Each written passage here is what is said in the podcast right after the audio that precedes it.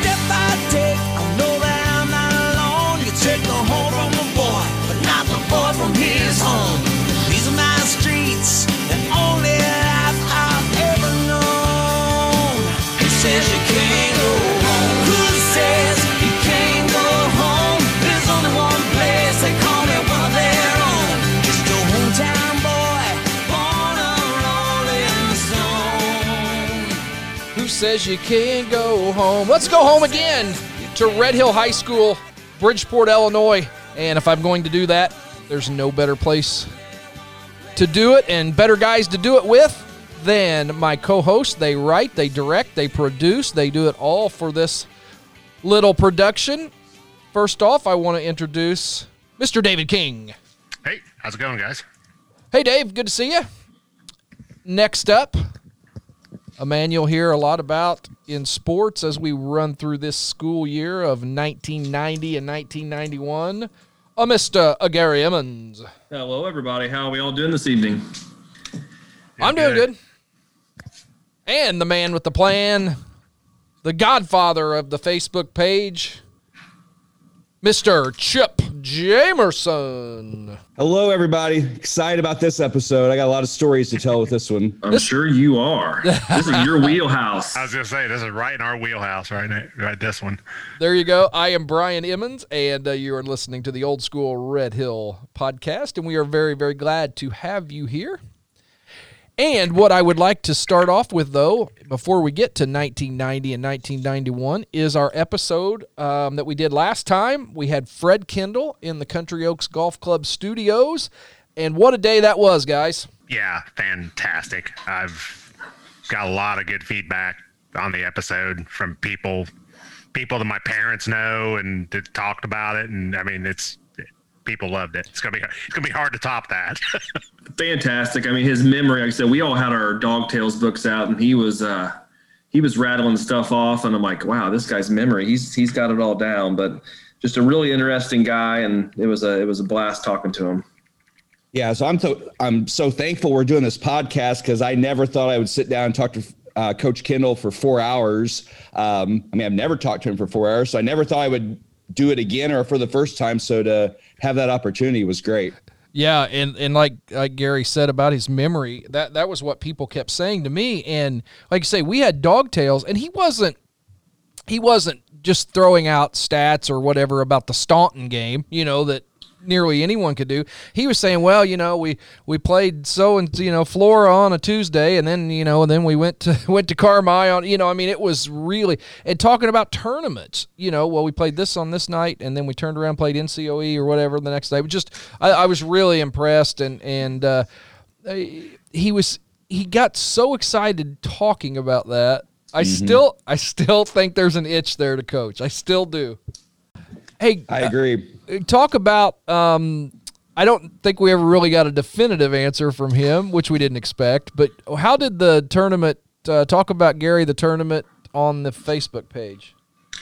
Well, I think it ended up, but Chip may have the exact numbers, but the 93 team, and I think came from the number 4 seed to upset, and we had a lot of love. Like I said, that team went the farthest, and that probably weighed on a lot of people, and, yeah, class of 93 was the champ. Best I never announced the winner on there. The poll is still open, so okay. I guess I'm still holding out hope that 91 can come back and win this thing. I refuse to close the poll, but 93, definitely the most beloved team. They have a commanding lead.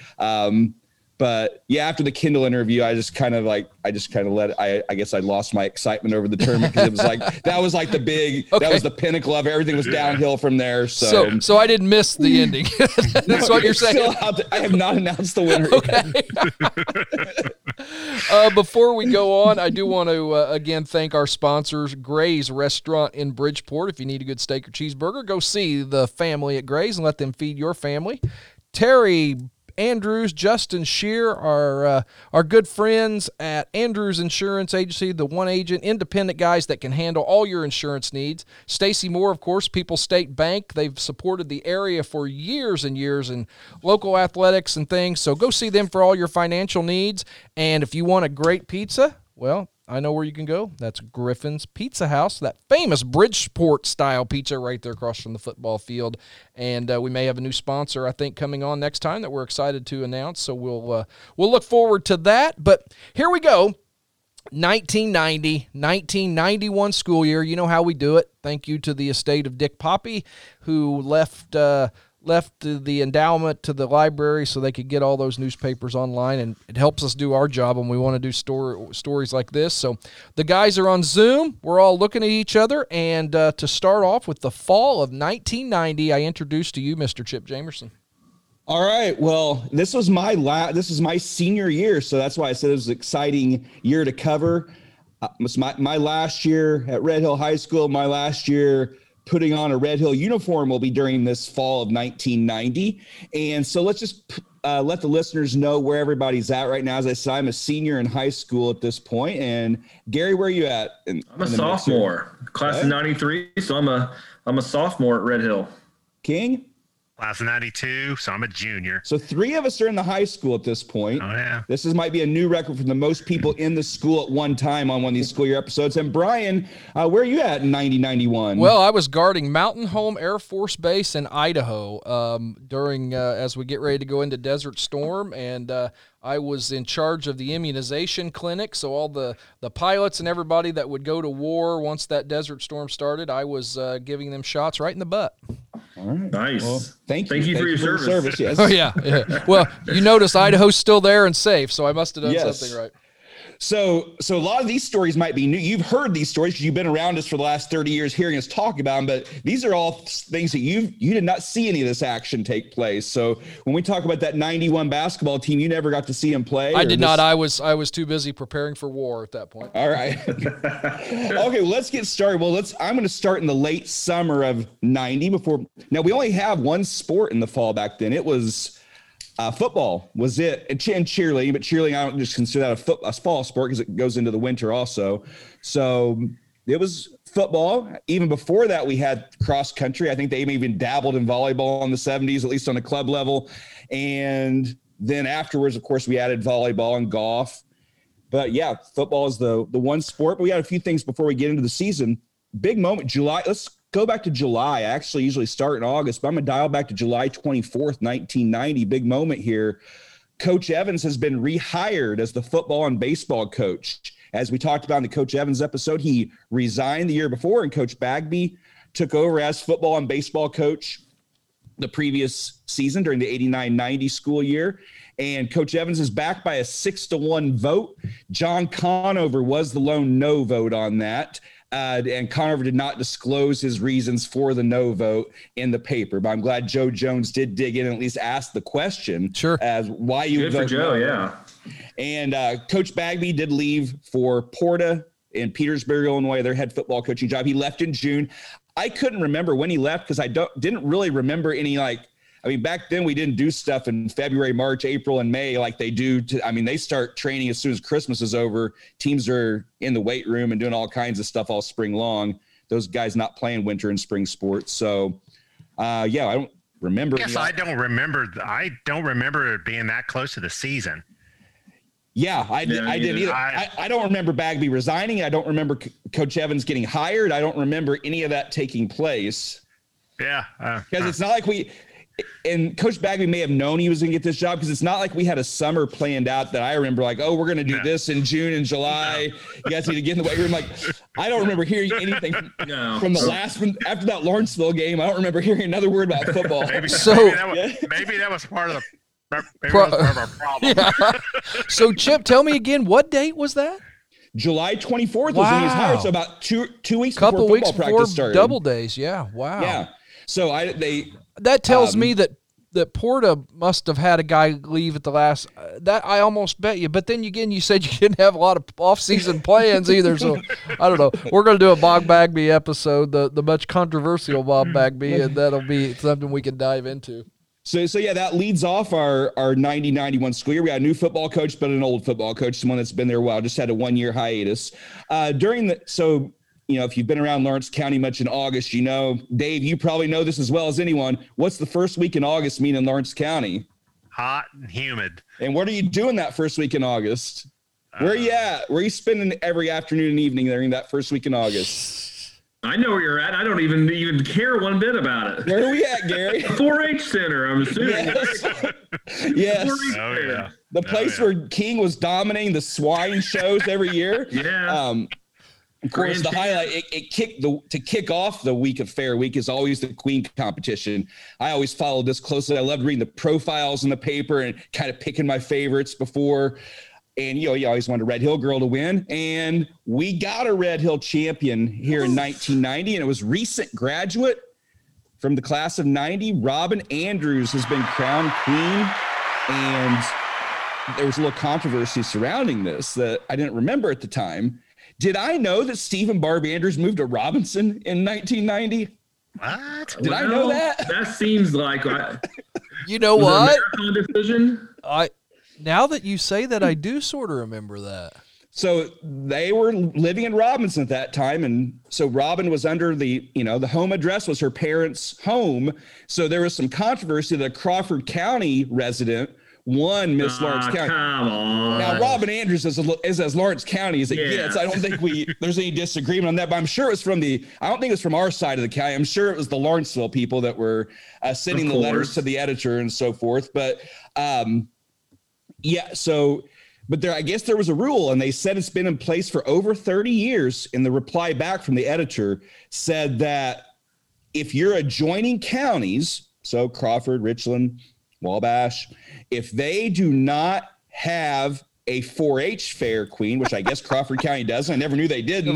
They're allowed to go to a neighboring county and compete in that fair. So she's still by the law qualified for this fair. Now, after this year, was there a floodgates of Robinson girls coming to enter our competition? Question.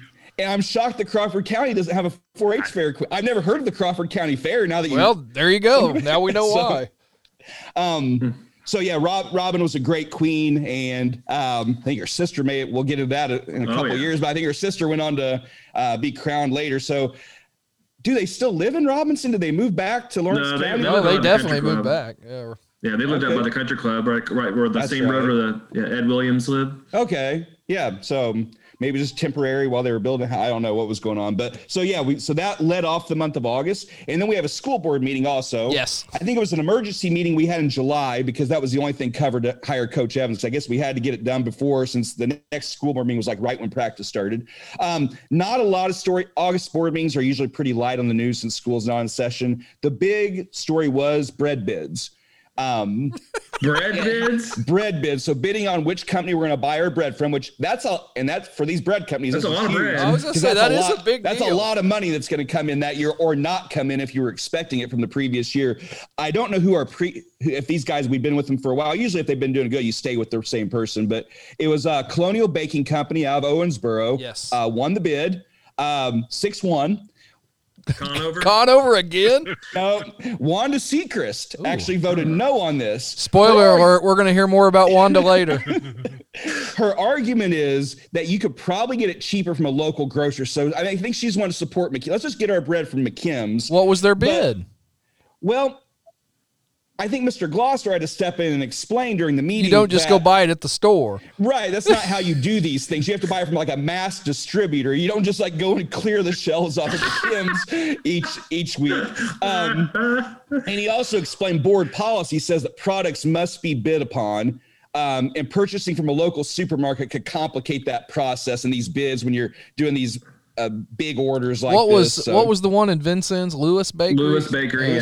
I'm sure they've won at some point, but this will be something I might have to look into this sometime, see who's won these other bread bids. I think there's all kind of other bids we can start digging into over the years. Milk. Oh yeah. Soda is a big one because they always help purchase scoreboards and that's a big contract. Have we moved to Pepsi now at Red Hill? Or are they still sporting the RC there? It's not RC. I don't think it's the RC. Pepsi now, or maybe Coke. I mean, I can't picture a Coke at a Red Hill game. It's got to be Pepsi. Is RC still a thing? Yeah, it's still there. It's still on the shelves. Diet Right. Kit. Diet Rite's. I'm a big Diet Coke drinker, but Diet Rite's horrible. That's like the one diet drink I will not drink. Still the one of the great things is those little wax cups at the varsity basketball games. Yeah, especially those football practices. Those had to be getting spilled a lot, right? At basketball games. Oh, such a mess. I mean, moving to those bottles with the screw tops was, I'm sure the custodians love that, but folks, if you're too young to remember this, and I know we've talked about it before, we ain't talking lids and straws here. Yeah. Oh no, it was just an open cup. Yeah, down steps, and they weren't more than 6-ounce cups, were they? No, they were tiny little cups. Yeah, they weren't big. And I saw more than one not totally get spilled, but when Height and I would sit there, which I explained, we were on the south end of the gym, kind of right above the Red Hill bench. So we were 3 seats in from coming up the steps to go to the visitor sidelines. You took about 3 steps on that first little landing, and there was a step it was maybe an inch high. I'm not even sure if it was an inch high. And we used to just love and sit there and watch the visitors didn't know about it. And half the people tripped over that. So good fun. So I know we saw at least some splashes, if not full spills there. I said the bread bid was the biggest. I mean, it was a big story, but there was a bigger story at this board meeting. What? So Coach Evans, he's got to get a staff assembled quick. Yeah. Fred Kendall has agreed to come back and stay on as defensive coordinator, as we've covered in the Fred Kendall episode. If you want to hear more on his football coaching, we've got a student teacher coming into town. Nobody knows this kid. He's going to come and student teach at Red Hill this fall. A kid named Chris Lyles is going to come in, and he's going to help out on the coaching staff. And no way he'll stick around. No. Yeah. But he'll blow through town fast. Coach Evans feels like we need an offensive guru. We need a quarterback whisperer. And he has gone out into the community, and he's found Mr. Todd Gray to be an assistant football coach. And he was accepted. As far as I know, it was a 7-0 vote at this board meeting. Damn, that's hard to come by. I was going to say, we've seen some pretty obvious things go 7-1, sometimes 4-3. Like I said, that didn't add up, did it? 4-3 or 7-1. So the coaching staff is assembled, and we'll get into Lyles here. So as we said, Chris Lyles was a student teacher that fall and ended up subbing a lot in the spring, and then the next school year would be his first official year on staff. So this was 30 years ago, and now if you're listening to this years from now, because of the pandemic, we're doing football in the spring in Illinois, and Coach Lyles is on staff for his 31st year. Wow, isn't that crazy? It's amazing. He's in the Hall of Fame now. Hall of Famer, yes. The guy made the Hall of Fame. And it's just, you never know in life when you're encountering greatness. I mean, we all love Coach Lyles, but you didn't know you're going to have a Hall of Famer that would still be there when we're in our late 40s and early 50s that would still be coaching there. I'll be honest with you. I just talked to him in person on Saturday, and I still didn't know I was talking to greatness.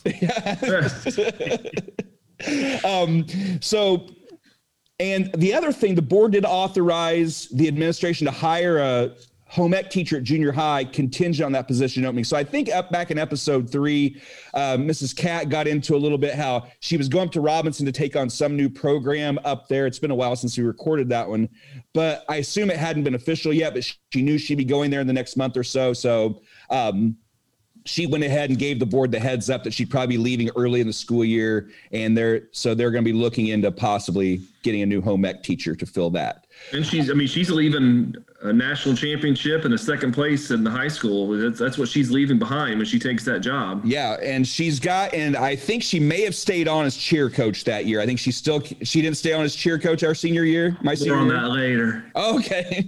Because I didn't get to that far in my research. So, and so we got the school year opening, 90-91 school year, and there was a great preview article in the Daily Record previewing, kids getting ready for the school year. Some Red Hill students were interviewed for that. My classmate Dana Roberts, she had a quote. Here's what she wanted out of this upcoming school year, her senior year: "I hope to keep my grades up and do well on tests that will affect whether or not I make it into college." So very respectful answer. She was always a hard worker, good person, still doing good things today. So great job, Dana. We got a new freshman crop coming into the high school. And Jamie Legg actually had a quote in the paper. Let's see. This Chip, just a throwback to our Dazed and Confused episode. It was a Dazed and Confused quote. I tried. That's why we're all laughing. So Jamie Legg said, this is my first year in high school. I want to get good grades. I want to make more friends. I'll probably go shopping more. All right. So that's what Jamie was looking forward to in high school. Jamie. The Lawrenceville kids weren't as respectful in their comments. They I just want to preface this with Chip. We don't preview a whole lot to each other as we're doing our research. When he sent this to me, I could not believe that this was in the newspaper. First of all, I got to get Jason Williams, our former classmate. He went to Red Hill through K through 4 before moving to Lawrenceville. He had a nice quote. He said, my goal, and I can hear Jason saying this. My goal, I guess, is just to make it a fun year and have a good time. I don't know how to describe it.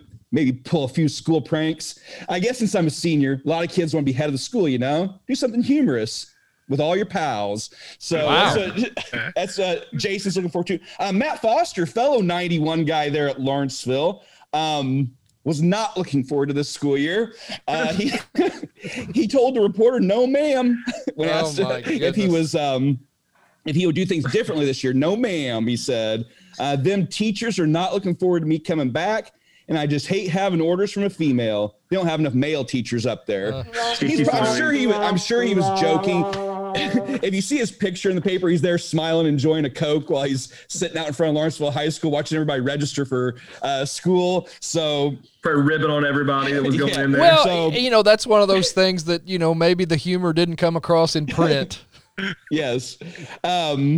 He wanted to go to the playoffs in football. That didn't happen. One averaged 25 per game in basketball, and that didn't happen. So, but he got hurt in football, so I'm sure that he didn't finish the season as quarterback, I know. So we don't want to get too much Lawrenceville on here. But we'll get – Dana Drury had some nice quotes too, since her dad was a teacher of ours that year. And Dana says, I have a lot of good classes this year. Hopefully they'll be fun too. Mom says this is my last year before I really have to crack down. So I'm going to take it easy. I loved it. I wish they did those every year. Nice little school year article. Yeah. And let's see here. So let's get into the school year now. Kind of a starting lineup of teachers. I'm not going to go through every teacher but here's some of the big names that I was involved with that year. My study hall teachers, Mr. Brooks, Mr. Clymer, each semester. So they both been covered a lot on previous episodes. We got the Clymer episode coming up in the next sometime in probably 2021, I would guess. Mrs. Cork, she was a fairly new teacher there. I don't know if this is her first year or second year. She was at least second year because I had her the year before in typing. Coach Kendall in PE, so some familiar names here. Mr. Drury will do the wrestling interview at some point, had him for contemporary problems and government. Coach Huber, my first time having him as a teacher, consumer ed. And then Mr. Tugall, my first time having him as a teacher and in computers. And Mrs. King, my first time having her for a teacher in adult living. So I kind of did the Dana Drury route here. I took it easy. I didn't have any math classes that year. Didn't have any science classes. And you turned out just fine. Turned out just fine. Got the GPA up a little bit from where it was. So, I kind of went along with that Dana Drury advice there. And before I'd even read that in the paper. So let's get into the football season here. Hey, Chip, before you get into the football season, let's take a quick break for one of our sponsors. As you're listening to this podcast, you know what? It's time to go out to eat. If you're listening to it in the morning, go grab lunch, or if you're listening to it in the afternoon, let's plan dinner for the family, and there's no better place to do that than the legendary Gray's Restaurant in Bridgeport. Check out their daily lunch specials and weekly features on their Facebook page. You know, they've got the best cheeseburgers around and hand-cut steaks, tenderloins, those famous fish dinners, you name it. Come on in to Gray's Restaurant, and they will be happy to serve you. They're open for dine-in and carry-out. Just call 945-9501 and let the Gray family cook for your family today.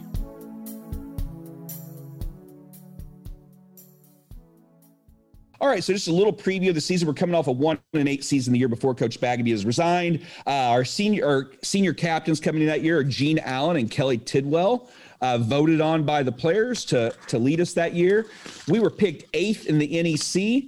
And I do have to say that Gary was on this team, and so was David. So all three of us were on this team. So you guys just jump in anytime with any news you have. I just got some blurbs about some of the games, about all the games, but feel free to jump in with anything you want to add. We are picked 8th in the NEC. An interesting thing in the NEC this year, we had 6 new coaches. Oh, wow. Only Flora and Fairfield brought back coaches. Really? Because Larry Lockhart went from Mount Carmel to Lawrenceville because Coach Reedy had resigned, and so John Hart, it's his first year at Mount Carmel. Coach Buddy, longtime coach at Salem, was fired. I'll get into that before the season, so I'll get into that in a little bit. And so a lot of new faces and some familiar faces, though, like Larry Lockhart and Bill Evans, very experienced coaches here in Lawrence County. The cheerleading team, which I know Gary's going to get more into that he mentioned he's got some cheer news later, but so our cheerleaders that you're, Gary, are you going to rattle off the roster? I'll go through all those. Okay, yeah, I'm going to keep going then. All right. So week one, we play KZ Westfield, and great program. Obviously, a couple years ago, we had beaten them twice. We've gone to that quite a bit. Yeah. And last year, we were defeated by them pretty handily. And this year, they come in as a 16-point favorite by the Pigskin Picker. We won't – Brian, I know since we were all involved, Brian, if you ever want to jump in on the minus 16 KZ. Yeah, where's this game being played? This is played at Red Hill High School at what would – be called the Dog Pound eventually. Okay. I'm going to take Casey and give those 16 points. And Casey with a 34-0 win in dominant fashion. That was it? 34? Yeah, no, yeah. As you're going to notice here, and I on the homecoming episode, I talked about during the Olney game, the defense, as Coach Evans said, well, it's and you got and Kendall calling the defense. I mean, we were definitely a defensive team. I guess I was surprised when I went through the 91 box score or the 1991 box scores not too long ago, and I was surprised that I always remember like the other teams hanging like 50 on us. And I was really surprised that really wasn't the case that year. No. Coach Evans even mentions later in the year, I think in the Lawrenceville article, he said we were competitive in 7 of the 9 games, at least through halftime, third quarter. Yeah. The games are somewhat close. They got away. A few of them got away from us, but yeah. We're low on numbers this year. We are low on numbers. We're low on seniors. There's only 7 seniors on the squad, and a lot of them with not a lot of experience, and not very many freshmen, sophomores either. Les Baker's not on the team this year. It was probably the best football player in that class that was still playing at that time. That was playing the year before. So we've lost that. So really, just didn't go out. Experience-wise, didn't go. I don't remember the whole story. He was still going to school there at that time. So not sure. We'll have to find out some information on that. And we might find that out later in the show on that reason. So Piper had substantial playing time. Scott Piper was back. And, of course, our captains, Kelly Tidwell and Gene Allen. But Bowersock was new to football. Jason Inyert was – did Jason Inyert play the year before? He was new. No, I don't think he played. Yeah, I don't think so. Yeah. I was a senior but down a lot of experience. Dwayne Angle had experience. But you got to have lots of – You really need to have big senior classes to be successful, usually. I mean, if you look at like that, the 88 team, I mean, we talk about how loaded that senior class was. Right. Gene Allen is our quarterback to start the year, and he did. He was our leading rusher, rushed the ball 12 times for 70 yards. He did complete 6 passes, and he spread it around to those classmates. Scott Piper caught 2, Ralph Bowersock with his first catch of his career, and Kelly Tidwell hauled in 3. So not a lot of offense to speak of, 34-0 win. And as I say, some of these games I'm just going to kind of move through them, except we do have a here is a letter to the editor that comes up right after that game. Back to this. I'm writing, it has nothing to do with the KZ game. I'm writing in response to the other person who wrote about the Lawrence County Fair Queen, who's not from Lawrence County. Oh boy. I feel the same as that person does. I also feel they should get a queen who's from Lawrence County. They should have rules about people that do not reside in the county. They do. I didn't even expect her to get in it since she didn't live in Lawrence County. I guess that means now anybody that used to live in Lawrence County can apply for queen and expect to win, a Lawrence County resident. Huh. And the editor wrote, anyone who enters should expect to win. Otherwise, they're probably wasting their time and everyone else's time. Persons who agree with you or the current rules should make their feelings heard to the board members, the fair board members. And that was kind of the end of that story. And say your name. Yes. And I did have one other article. I can get to that later. Another. And also during that, right around that week one, that following week leading into week two is the Sumner Fall Festival. Always a traditional. I probably said before, I think it's the best. It's the homecoming parade's great. I love the homecoming parade, but this fall festival parade seems like they get big names here. Probably because it's on a Saturday afternoon, you can get bigger names than you can on Thursday night. But I just call it big names because I remember I've seen Johnny Palmer in it. Oh, I've seen the celebrities. Mark Allen, Captain Jack. I mean, these are people that I've seen at the Sumner Fall Festival parade. And the big moment is, of course, Thursday night, the crowning of the king and queen. Junior high. By the eighth grade class, and our king was Matt Ambrose, and Carrie Cummins was the queen. So congratulations to them. Good job, guys. Good selections. And the court that year was Joe Cunningham and Kevin Kimmel were the king candidates, and Brandy Hager and Natalie Lynn were the queen candidates. Who voted? So, did the students vote on that? Yeah, I think all the eighth graders vote on it. I think so, yeah. So we got week two. We're going against Salem. We lost 50-0 to them that last year. It's easy to remember that score because we were down 50-0 at halftime, and then the score we ended up 50-0. So that great defense that we talk about came through in that game. We're 28-point underdogs to the 1-0 Wildcats. Brian, for some reason, even when we've been bad, and as we've talked about we've talked about our difficulties with Oblong, even when we're good. Sometimes we play Salem tough even when we're bad. So I am going to go in a shocker. I'm going to take the Salukis and the points. I think Salem won by about 34. For some reason, I did not write that score down. 43-6. 43-6. Right there it is, 43-6. I did write it down. What was the line? 34? 28. 28. Yeah. Shoot. I think we actually scored the first touchdown this game, went up 6-0, then things went downhill. So this Salem team. So I said Chuck Buddy was fired from Salem. Don't know all the details on that. What a great name! I haven't heard that name forever. What a great. But him leaving also took their two best players away. Yeah. Those guys killed us the year before. Bryant Buddy was a freshman the year before, and Brent Buddy was the junior quarterback the previous year, and they would have been a sophomore and a senior this year, but they all went down to Georgia. And with the devil. Yeah. And I know Bryant, the younger one's been a longtime coach varsity football coach down in Georgia. And so, in this game, we were only down 13-6 at half. So, Coach Evans talks about those games we're competitive in. This is an example of that. The Salem Wildcats only down 13-6. Kyle Turner had a TD run there in the first half. The extra point was blocked. I assume that was Borja Rivas, foreign exchange student. I don't remember that extra point.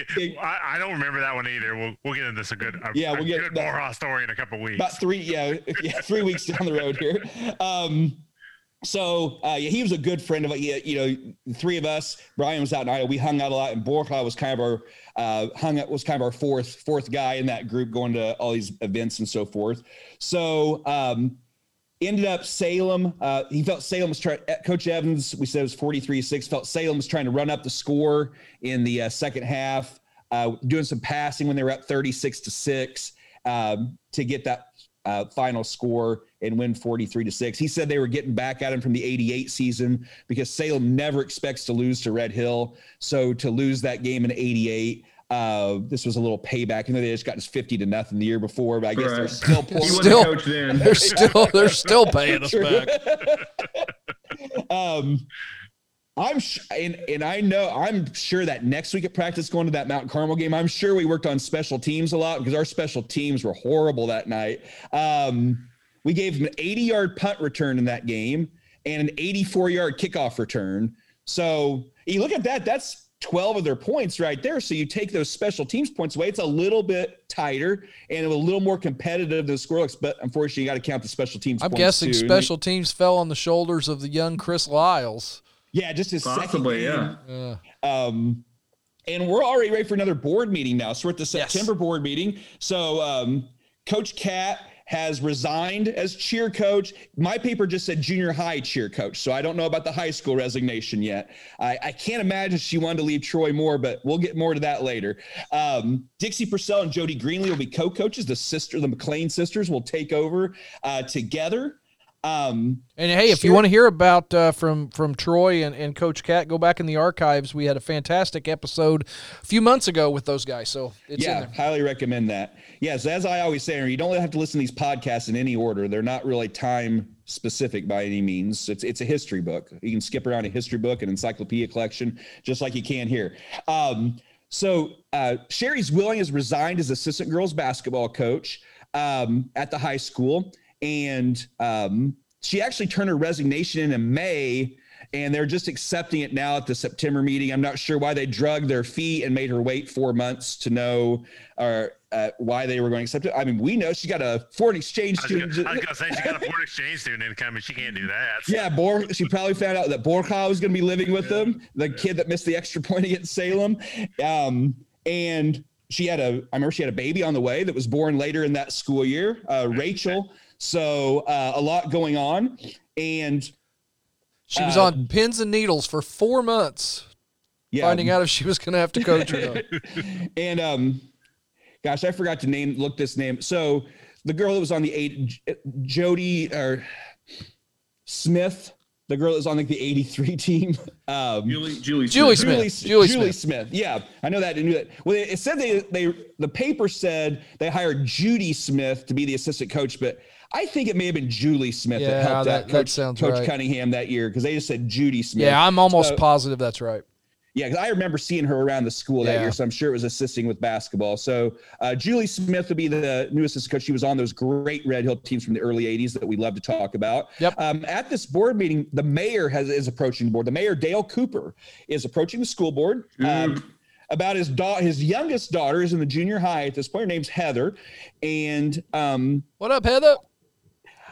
I'm sure I knew about this trip, but I guess some of the junior high and high school cheerleaders went on a cheer trip to Great Britain in August. Oh, wow. I didn't remember this. And the rule the board decided was, we will count them as excused absences if your parents are with you. Oh, then they'll be excused. Crying out loud. So I guess 6 girls went. 5 of them had their parents with them. Heather's parents were not able to get off work to go, so Heather was chaperoned by another family. While on the trip, so all of her absences were counted as unexcused absences. Well, therefore, her grades were affected. For crying out loud. That's the dumbest thing I've ever heard. So, yeah, she's on the exact same trip as these others, but she gets her grades penalized and they don't because of this trip. Oh, my goodness. Mayor Cooper said it bordered on discrimination. And he asked the board to reconsider the position. They took no action that night, and I've never heard anything more about that. So I'm hoping it got overturned. Surely it did. That's maybe one of the single dumbest things I've ever heard of. Yeah, because I guess she was only not able to get 90% credit for her grade, which basically make A's, B's, and a B, a C, and so forth. So it brings that in, and she's very intelligent, was probably, I'm sure, one of the tops, not that they really keep track of class rank or anything at the junior high, but I'm sure when you're used to being at the top of your class and then getting B's, it's a big shock, especially when you don't deserve them. I'm sure she got all of her work done. So it is week 3, and we're going down to the snake pit for homecoming. Gary remembers walking in there that afternoon. Yeah, that was that's like the first time that you walk into that environment. I don't remember how hot it was that day. 90 degrees, according to Joe Jones. Just miserable. I mean, just, you know that you're going to get your ass kicked, and you know that it's miserable, and you're going to not feel very good. But, yeah, that was tough. And you stand out there, you get off the bus, and you walk into your locker room up in the high school, and Doc Daniel, this huge senior. Oh, God. I don't know. Just Hercules of a man. I don't know how to, physical specimen. Zeus. Get my Greek mythology right. Physical specimen. He's out there. I mean, back then, I don't think you can do that now, but your jerseys, you could wear them like the Boz, and you could have, like a half jersey with like your belly showing and your abs showing. And so he's standing out there like greeting us as we walk into the locker room, him and Robbie Thompson and some others. So just intimidating walking in from the beginning. And we were 27-point underdogs. What are you going with, Brian? You going with the Aces, or can Red Hill keep it within 27? I'm going to give that 27 and take the Mount Carmel Golden Aces. And they won a familiar score, 56-0. Often the score when playing Mount Carmel in that range was 73-0 the year before. So that puts me at some strides there. Puts me at 2-1 on the season. I think that game in a microcosm. Doc Daniel was starting left tackle for them, I believe, and John Putney was across from him as a starting defensive end. About 130 pounds. About 130-pound difference between the two. It was just. Well, Daniel was a running back. He may have run over John Putney. Maybe that was. But they had some huge linemen too. So it. I played a lot of games. I rotated in plays. Shuttled him in at a guard position. I played a lot that game, and I know I got destroyed on the line of scrimmage by the kid that was across from me. It was ugly. I was kickoff return specialist. This is to say, I got a lot of action that game. Yeah, that's I bet. Yeah. That 73-0 win. I got a lot of playing time that night. Win by Mount Carmel, 73-0, I should say. Coach Evans, when you said it was a microcosm, I thought you were going to use the Coach Evans quote from the paper. He called it an old-fashioned butt-kicking is what he called it. Kyle Turner led us in rushing that game, and Gary did catch a pass that day for 7 yards. You remember catching the pass? I don't remember that. But yeah, against the Mount Carmel Golden Aces in the snake pit, just a sophomore catching a ball that day from Gene Allen. So probably inspired the victory 2 years later, catching that one pass. Yes, that's true. Yeah, this would be that was your last moment on that field until the game we'll get to more in a couple years. So I didn't go a lot in the movies, but the week 3, I was actually King and I were talking. It's like, didn't we go to a movie on a Friday night? Well, yeah, we did because we had a game on that Saturday. So the playing in Vincent's that weekend was Ghost still there. I've talked about how it was on there for months in other podcasts. The Exorcist, Delta Force 2, Problem Child was playing, and Flatliners. And the day before the Mount Carmel game, King and I've talked about it before. It's been on another show, but we did go on a little date to Flatliners. A double date, not a date together, but we had our own date to that movie, and it was don't remember a lot about it. I haven't seen it since then, not when I've gone back and watched again, but I have it not so good. That's Julia Roberts in it, so in her prime. So anything else on Mount Carmel, guys? Let's move past it. Really not much else to say, I don't think. So right now we're going to week 4, and we were return. It's at Carmi. We were home because if we play, so Carmi would have been at home. Okay. No, that's not true. It's on the road. No. It's at Carmi. Yes, it is on the road. Carmi, it's definitely now that I remember some moments from that game now. So Carmi comes in 3-0. So far we've played 4 opponents, and their combined record is 12-0 right now. We've played 4 undefeated teams to start the season in KZ, Salem, Mount Carmel, and Carmi. Going into the game, Kyle Turner, who had a really good season, a better season than I remembered him having, was on the bubble. I think it was kind of, we've talked about before how Coach Evans will kind of speak through the media sometimes. And he spoke through the media and let the Daily Record know that Turner was on the bubble to keep his defensive back position going into that game. I guess he was burned on some plays against Mount Carmel that never should have happened. So we gave up 56 points. I don't think it was probably just Kyle. And I don't know if we had a lot in the farm system coming up to replace Kyle, so I'm not sure if we made that change or not. I know he ended up getting a lot, so if he was benched, it was for a short time. Tidwell's banged up, his arm's a little sore, but he's going to be he's good to go for the Carmi game. Kelly Tucker's going to miss this one. He's banged up from a lot of bumps and bruises after the Mount Carmel game. So, but Tucker's the only real casualty that's not going to be able to play the following week. Freshman Kelly Tucker. Always a big point of discussion on who comes out of the Salem Mount Carmel games healthy. Yes. Hey, we're playing the undefeated Carmi Bulldogs. We're only down 14-0 after 3 quarters. And then, as Coach said, we had played a lot of two-way guys. Carmi only had three guys that went both ways, offense and defense. So they wore us down. And end of the final score was 27-0. So it's 4. We've only scored in that points. That first, early in the first game of the year. So it's been three plus consecutive games since we scored. 27-0 loss. Turner and Tidwell led the rushing attack. Kyle Turner 51 yards. Kelly Tidwell 35. Gino went 4 of 6 passing. Gary threw a, I don't know if you went in at quarterback or if it was just like a option. I think it was like an option pass. Yeah, 0 of 2 passing. Got picked, I think, didn't I? I didn't write that down.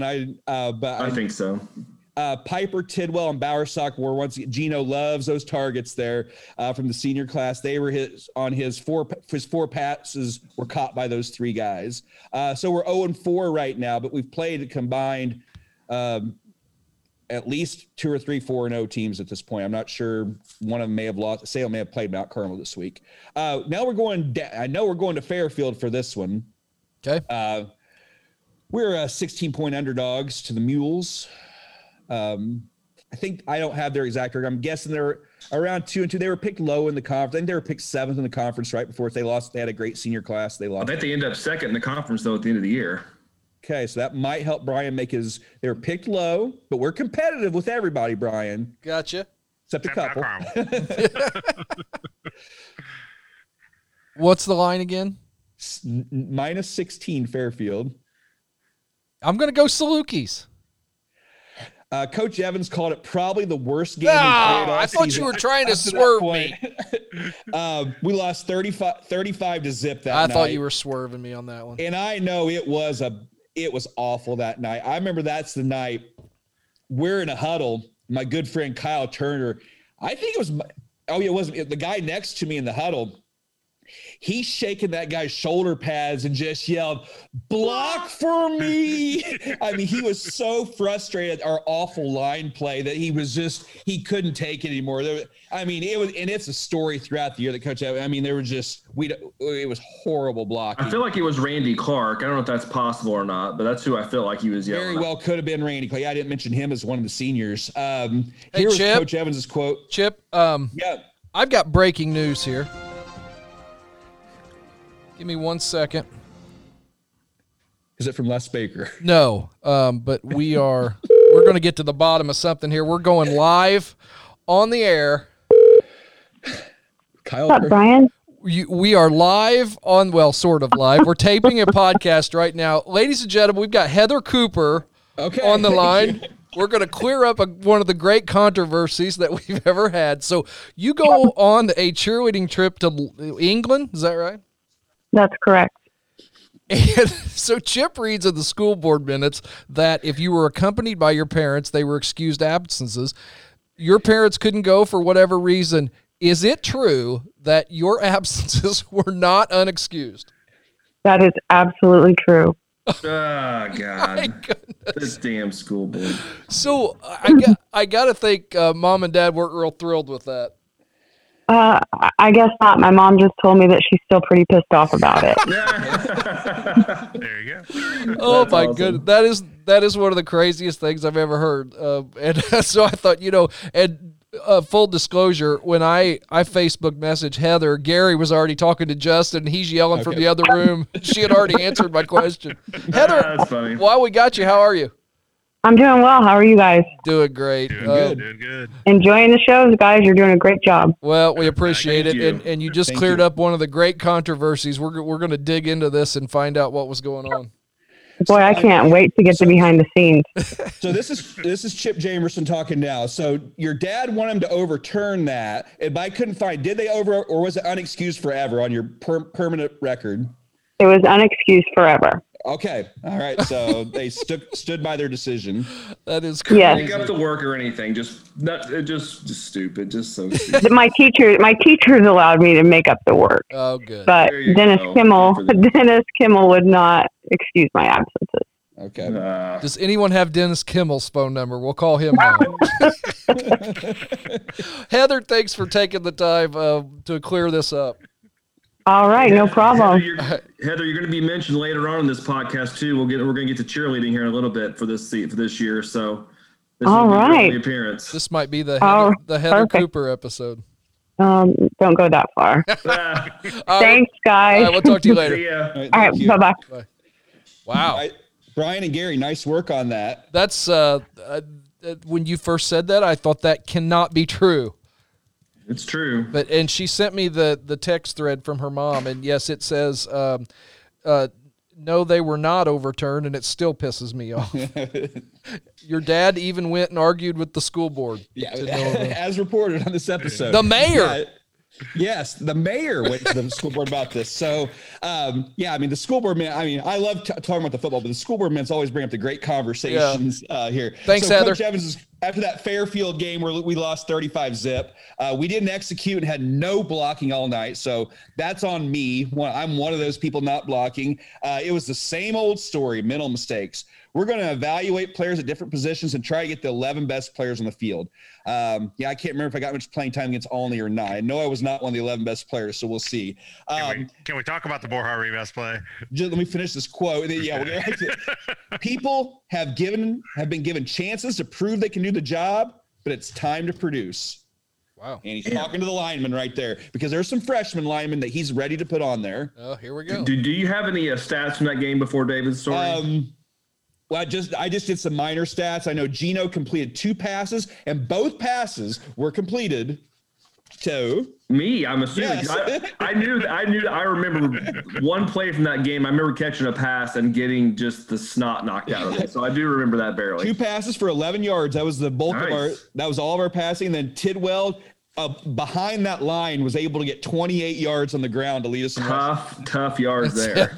I guarantee you he earned every one of those. So you had a Borja Rivas story. Borja and Heather, 2 leading candidates for winning this podcast so far. Borja, this is going to be big for him. Oh, I guarantee you right now who won this episode.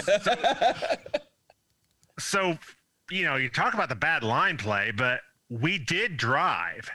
We drove into field goal range. We were had it first and goal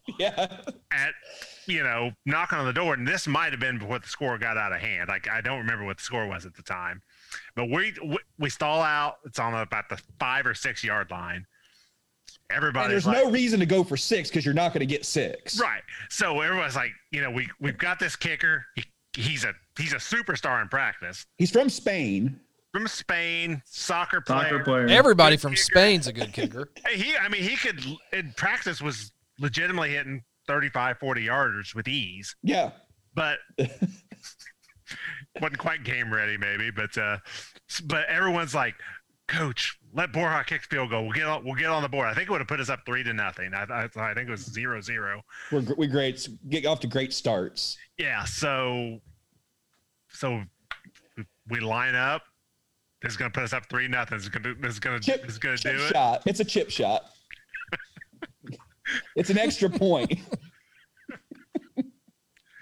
So the ball gets hiked. I forget who the holder was. I forget who the center was, the snapper. Borja kicks it. It hits the snapper right in the ass. Goes straight up in the air. Yeah. Fairfield plucks it out of the air and runs it back 95. 95 yards for a touchdown. Oh, no.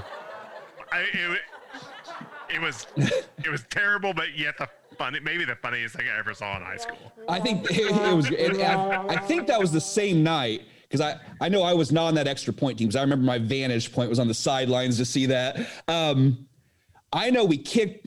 It would have had to be it was to start the second half. And he kicked an awesome kickoff. Yeah, took them all the way down into their end zone, and I think you and me were both standing there. Yeah, like, good kick, Borja. And then the guy's he was standing right next to us. Yeah, well, the guy's still running it back. Like, he's dodgy, he's breaking tackles, returning this kick, and we look up. Wow, that's a good kick. He's right there next to us. So Borja kicked it and got off the field. We're playing it on 10 on 11. I was going to say that probably wasn't a bad play. Looking back was just ridiculous. We're short players. I know you don't want to get the foreign exchange student murdered, but he was bigger and stronger than half the guys on our team, probably. Yeah, I mean, he could have helped our line, I'm sure. He was more athletic than half the team. Let's just say he wasn't going to hurt anything. Right. So we're 0-5 right now. Season's not going well. So ever since that overtime win against Casey in 1988, we're now 1-14 since that overtime win over Casey in the playoffs. Yeah. Hey, before we get to the next riveting football game, let's take a quick break for one of our sponsors. Since 2002, People's State Bank has supported Lawrence County and served their financial needs in 4 different locations: Bridgeport, Sumner, St. Francisville, and Lawrenceville. Stacy Moore, our fellow Saluki, and his staff are so happy to help you. And just like they help youth sports and 4-H events, they've sponsored Pack the Place, and, well, now they're helping out with this podcast, and we truly appreciate their sponsorship. All kind of financial needs, whatever you need, just go see the folks at People's State Bank. Again, it's in Bridgeport, Sumner, St. Francisville, and Lawrenceville. For all your financial needs, go see People's State Bank.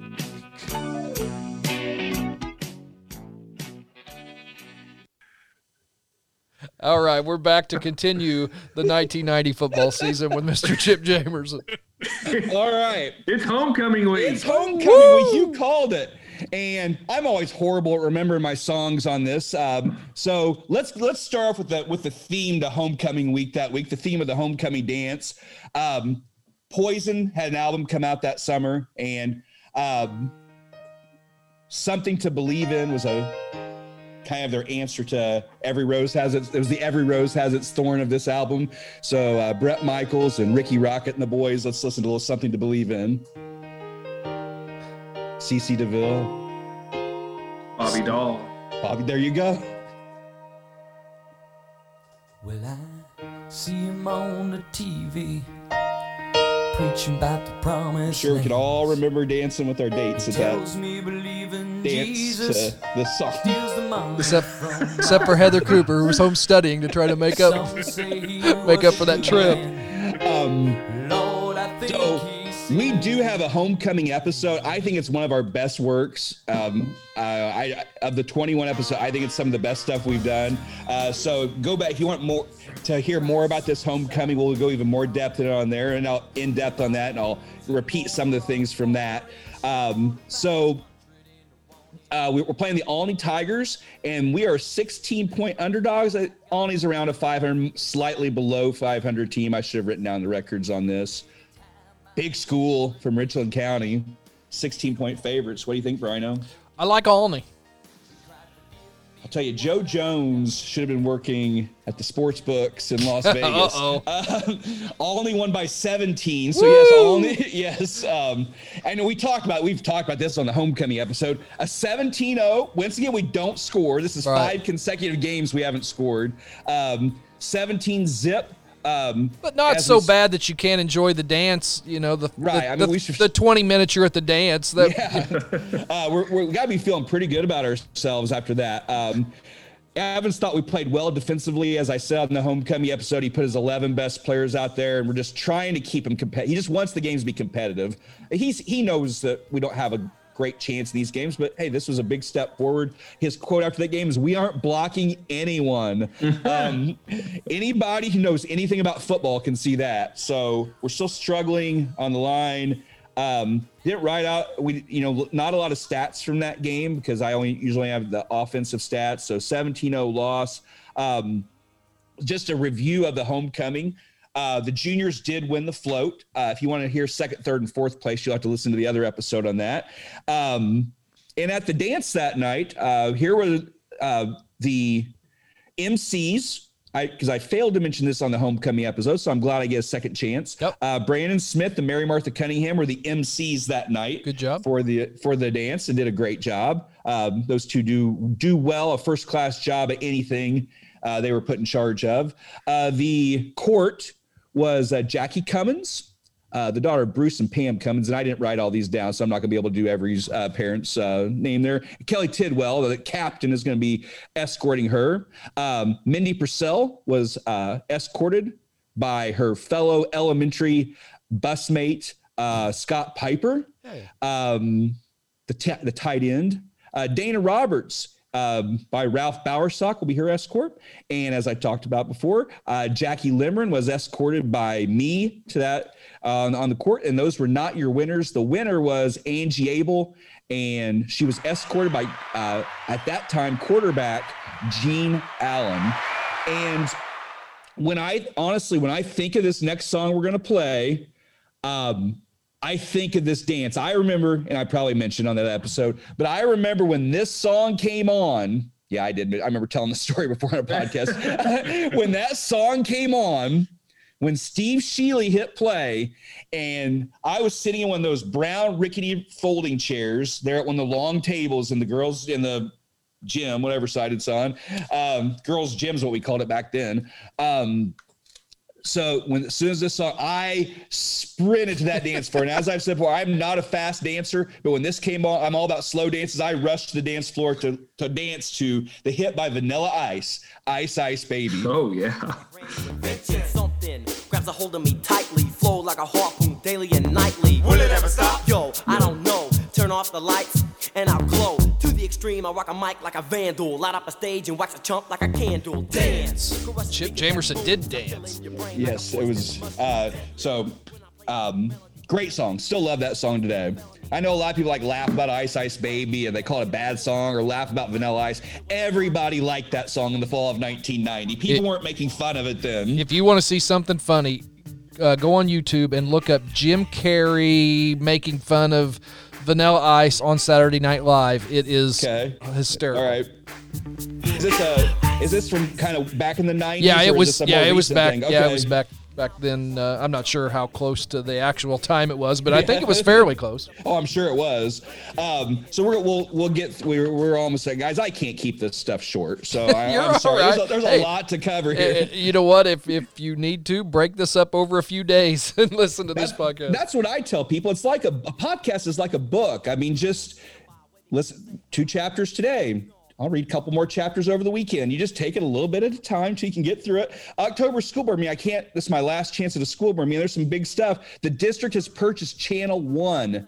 Oh, wow. I forgot about this. This will become huge at Red Hill High School during the second semester.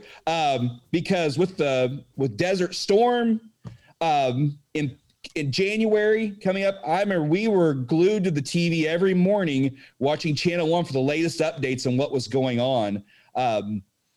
You were watching it on Channel One, and I was living it, Chip. That's right. Yeah, it's a different world you were living in.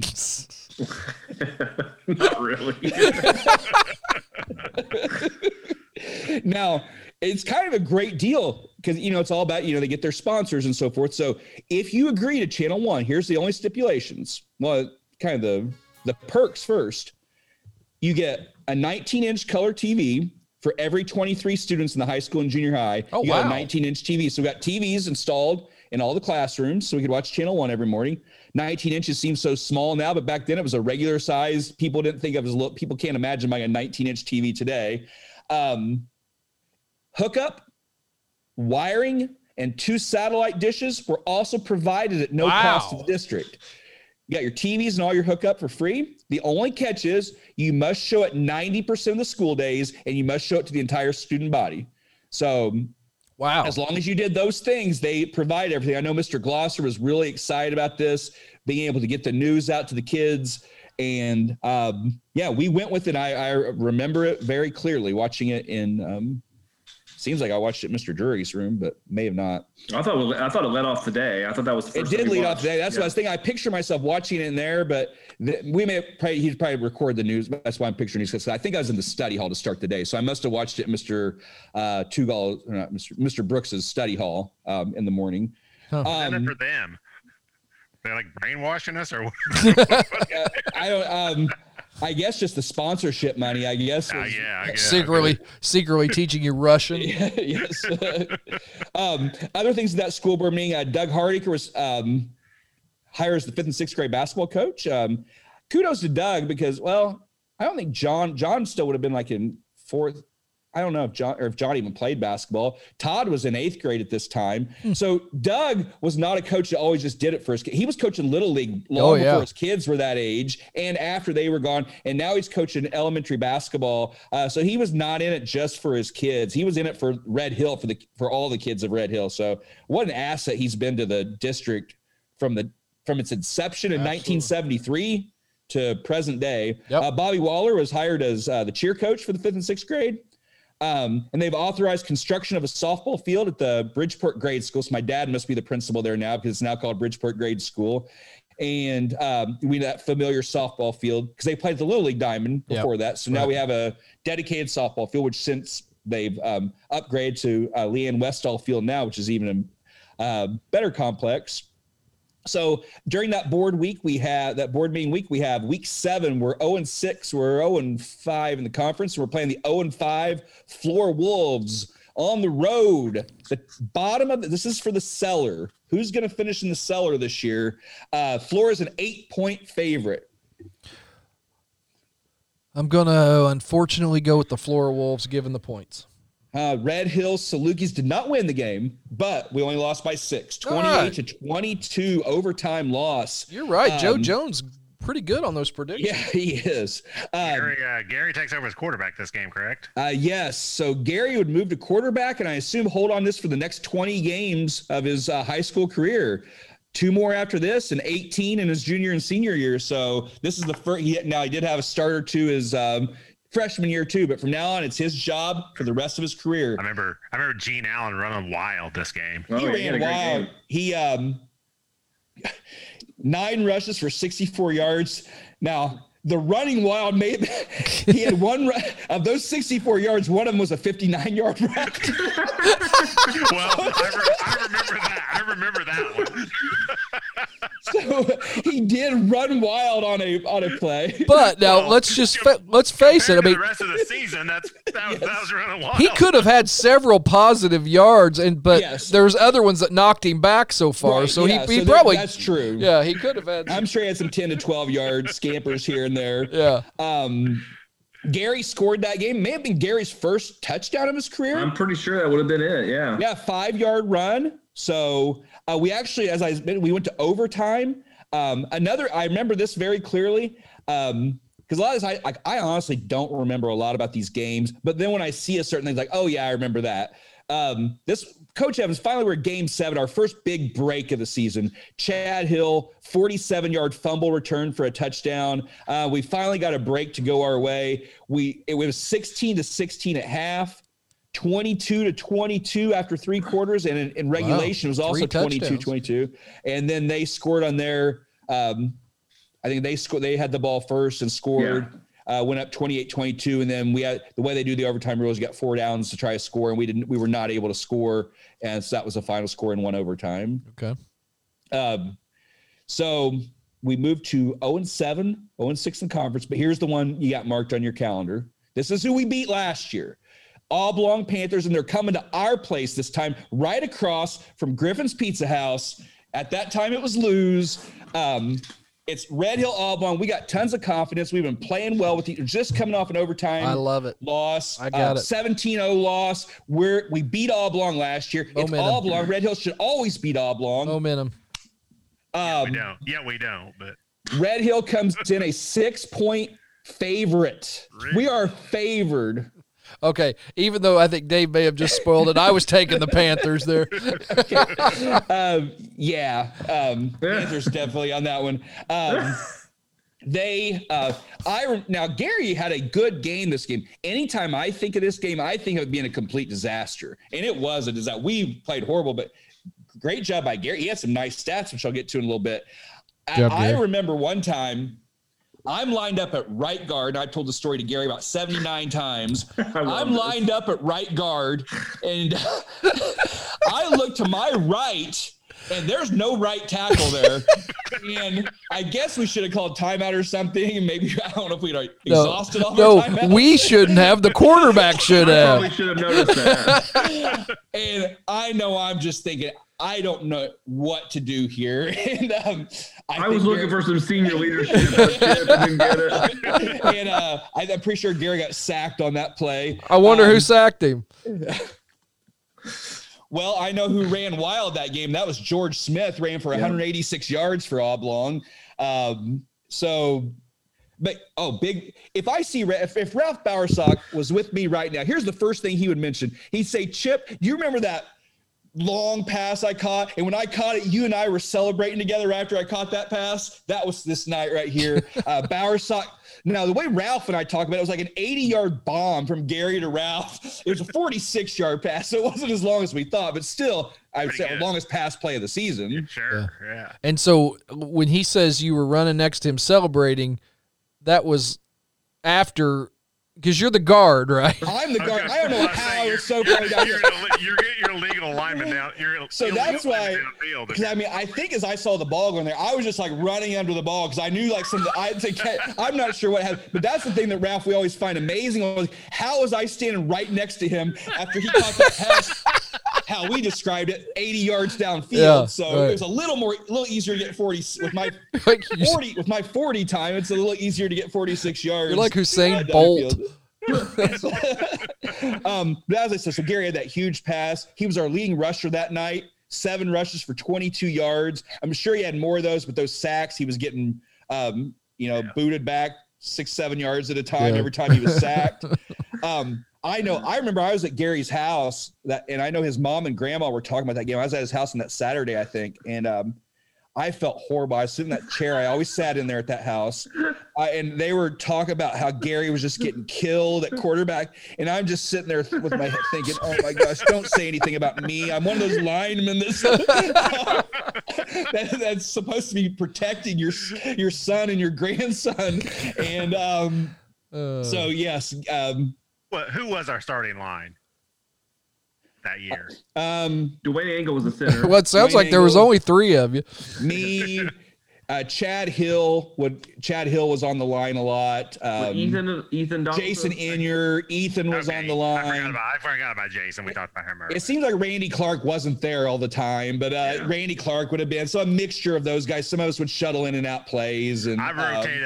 It was a hodgepodge. I rotated in some, but I'm not. Looking for 11 best. Yeah. Oh yeah. I wasn't the answer off the bench. So. I said that 46-yard pass play is probably our biggest play of that season.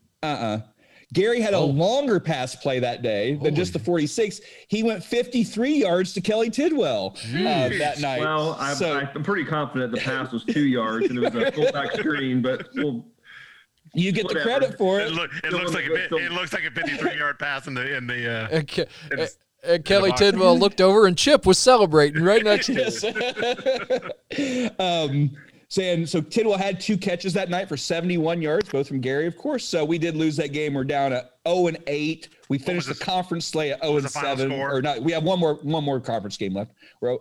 It was 19-6. Okay. 19-6 Oblong. So not a complete blowout, but they weren't good. Now they had a George Smith, which he was pretty amazing there, but they didn't have much else. And then we'll wrap up the season here. And I'm sure going into we're fired up the county rivalry. These guys are out with their second album, at least their second big nationwide release album. I don't know if they had any minor things before that. But whatever it was called, Dirty, Rotten, Stinky, Filthy, Rich, or whatever their first album was called, they've come out with a new album and the first single off of it, as we were all listening to, getting fired up to end up as seniors, finish our careers. And for many of us, we'll never play another sport. Guys like me and Jason Inyer and Randy Clark. And we're wrapping it up here, and we're jamming Warrant's new hit, Cherry Pie.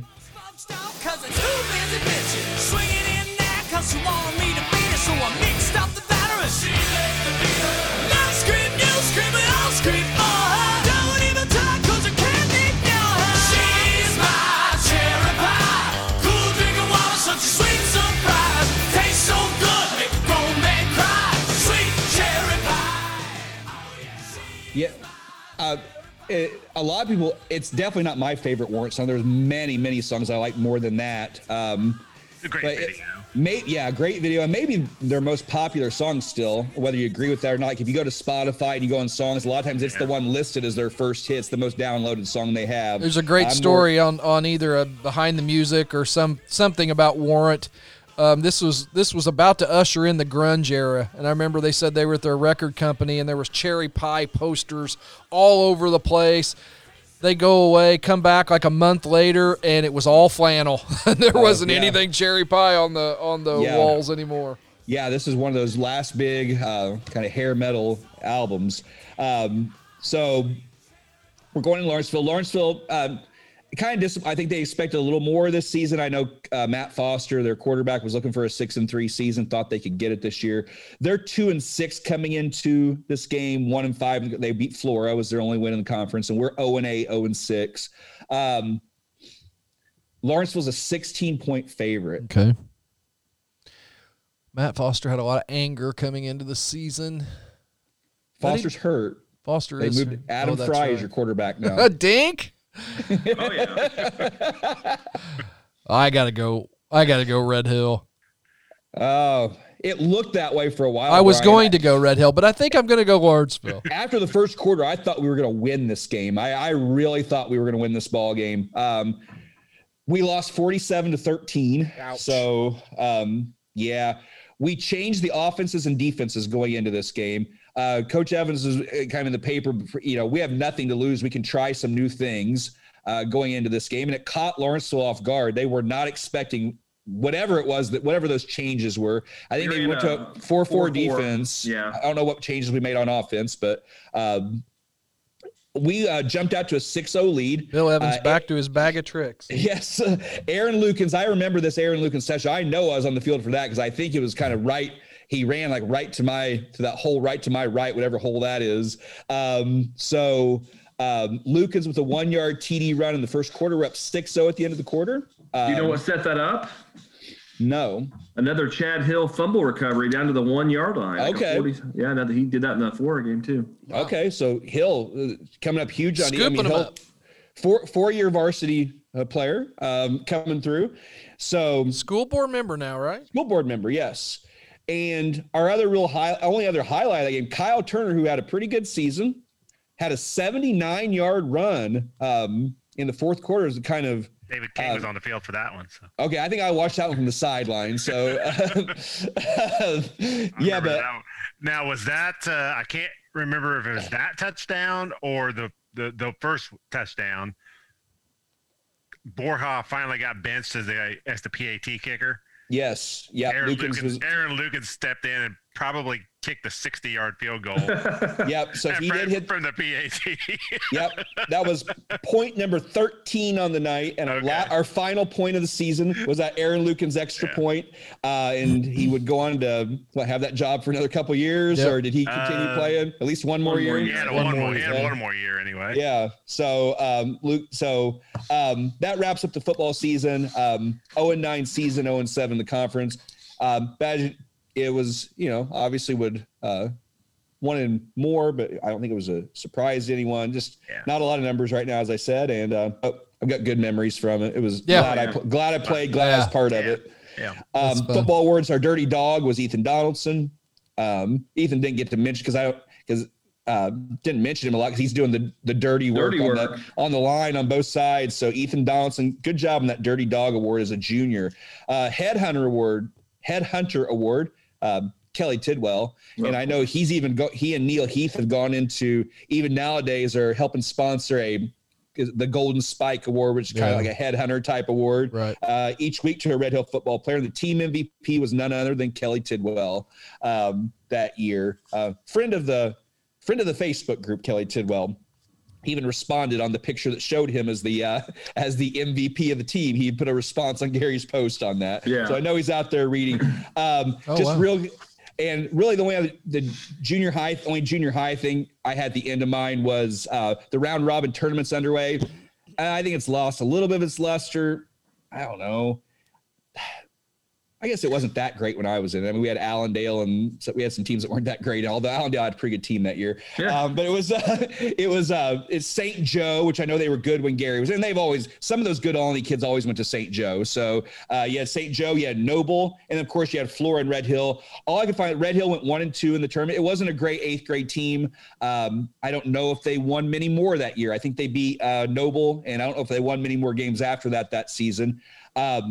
Chris Grismer was our leading scorer. He scored 18 in the first game and 12 in the second game. I don't remember Chris Grismer. I went and watched this team play because my sister was a cheerleader. I didn't go to a lot of games, but I saw him play some. And I don't know Chris Grismer. But yeah, I remember the name for sure. Poured in 18 to start the season. I'm sure Fred Kendall had high hopes for this guy, and then he just kind of vanished. Interesting. If anybody knows where Chris is, please comment on the Facebook group on that. I was going to do some miscellaneous things, but I knew I had so much I could just stop with miscellaneous stuff. The only miscellaneous thing I had was I forgot Weston's Bike Shop was relocated to Vincent's at one point. Oh, wow. Yeah. So I remember that on Washington Avenue. So yeah, I actually bought a bike from Weston's Bike Shop there when it was on State Street. Awesome. So, yeah. So. That's a lot. The fall always takes a while. Fall's always a biggie. Hey, let's take a break from our sponsor. Chip, do you want to talk about this song, though, before we do? You left out one of your songs. Yeah, well, as we've said before, thank you for bringing this back. I thought I'd lost my chance because I was going to do it in August. When David King thinks about those early August workouts, I was going to do it when I talked about the coaching staff, those early August workouts, going out to Red Hill to run or going in the weight room. We had a few weight sessions before the season started. I think Jason Inert would pick him up for practice, and they would just jam this song for the 5-mile trip or whatever there and back each day. But we talk about this group. We talk about Gunner and Matthew a lot on this podcast. Love and Affection by Nelson.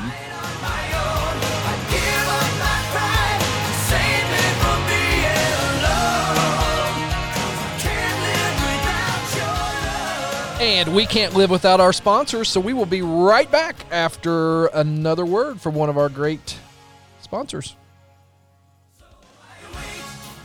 Looking for insurance, we hope that you would call the Andrews Insurance Agency at 542 Main Street in Bridgeport. Terry Andrews and Justin Shearer are your independent agents, and they're your professionals for all of your farm, commercial, and personal insurance needs. And they've been strong supporters of Red Hill Athletics for decades. So if you're brought down by a pack of dogs, get off your seats and on your feet, and see T-Bone or Juice and give them a call at 618-945-2881 at the Andrews Insurance Agency. All right, Chip, thanks for a great wrap-up of a very, very busy fall season and football season. And now we're going to go to the winter of 90-91 with that sophomore quarterback, Gary Emmons. All right. Well, I mean, I know the winter's always a lot busier than the fall, which is the amount of sports and everything going on. I know we just did Coach Kendall's interview a couple weeks ago, so won't spend a lot of time on that basketball season since we did talk about that quite a bit. They've been getting a lot of our coverage here as of late. This would have been Coach Kendall's third season with that really great group of seniors. You had Eric Holtz and Gene Allen, Chad Andrews, Mike Hayes, and, of course, Brandon Smith. That team finished second in the NEC with a 10-4 record, and they had a 21-6 overall record. First year we were in the Capital Classic to lead off the season. I think we always opened with Flora first, and then we went to the Capital Classic at those times and won the Bridgeport site, and then ended up winning the whole thing in a really great game with Mount Carmel, one of those early season environments that was just an awesome win to beat Mount Carmel. Brandon, of course, was all tournament MVP of the whole thing in that for sure. You know, we talked about this a lot, and this was this team was special to Coach Kendall. You know, Gene and some of the guys went to bat for him to get him the head coaching job. And, you know, again, this team not winning the regional was very disappointing to everybody involved, and still hurts to this day to think about that. And Chad Andrews had the last shot and just missed it. He had a good shot, about a 15-footer. And just didn't go in, and Newton went on to win the regional that year. Talked about that team. They were a little bit wasn't deep. You had Rob Waller and D. Holloway were really, I believe, are about the only two guys that saw much action in close games, of course. Yeah. Didn't have a whole lot of other guys playing. throughout that year. Rob Waller was actually awarded the Sixth Man of the Year award. Holloway got most improved that year, but you know, you had that amazing group of juniors below him that, of course, dominated and had didn't lose too many JV games. I know. So those seven guys that played a lot, and then you had Matt McCullough next in line. I mean, at small, we had a really tough football season, as you saw there, but yeah, small schools, if you're going to be successful, you got to have your best athletes out. And it would have been nice to have some of those seven guys, or we had Gino, other than Gino, those other six. I would love to have them on the football team, but I'm glad they were dedicated basketball. It just, a lot of our best athletes were not on that football team. It would have, so. Yeah. I always thought like Mike Hayes is the guy that was always a good athlete. And I don't know that he ever played football that I remember. Probably, I think in junior pro he did. I remember him playing like in fifth and sixth grade, but yeah, I mean, you never think of Rob Waller as a football player because he never played the sport. But you look at some of it, a good athlete is going to help you, and you can find them. They can help you on the football field. I've always thought that was a 91 my class as well. The 92 guys, they weren't big, but they would have helped us. We needed guys that were athletes, were skill guys. Yeah. It's just like in 97, like when like Landon Leasty goes out for the, you know, you never think of like Landon Leasty really being he had a really good season when he went out for football. I mean, it's just a good athlete's going to help you to small school in football. Yeah. So you know, it's like Brian Havel, like he was so aggressive on the basketball court in Mosby. Those guys could have played cornerback with no problem, you know, and. You know, it's just Eric Holtz was a good football player when he played. I played cornerback. I'm sure they could. And then I know you're going to get to wrestling a little bit, but Darby's an example of somebody. He was always good at football when he played. So we just our senior class lost a lot of those really good football players out of it.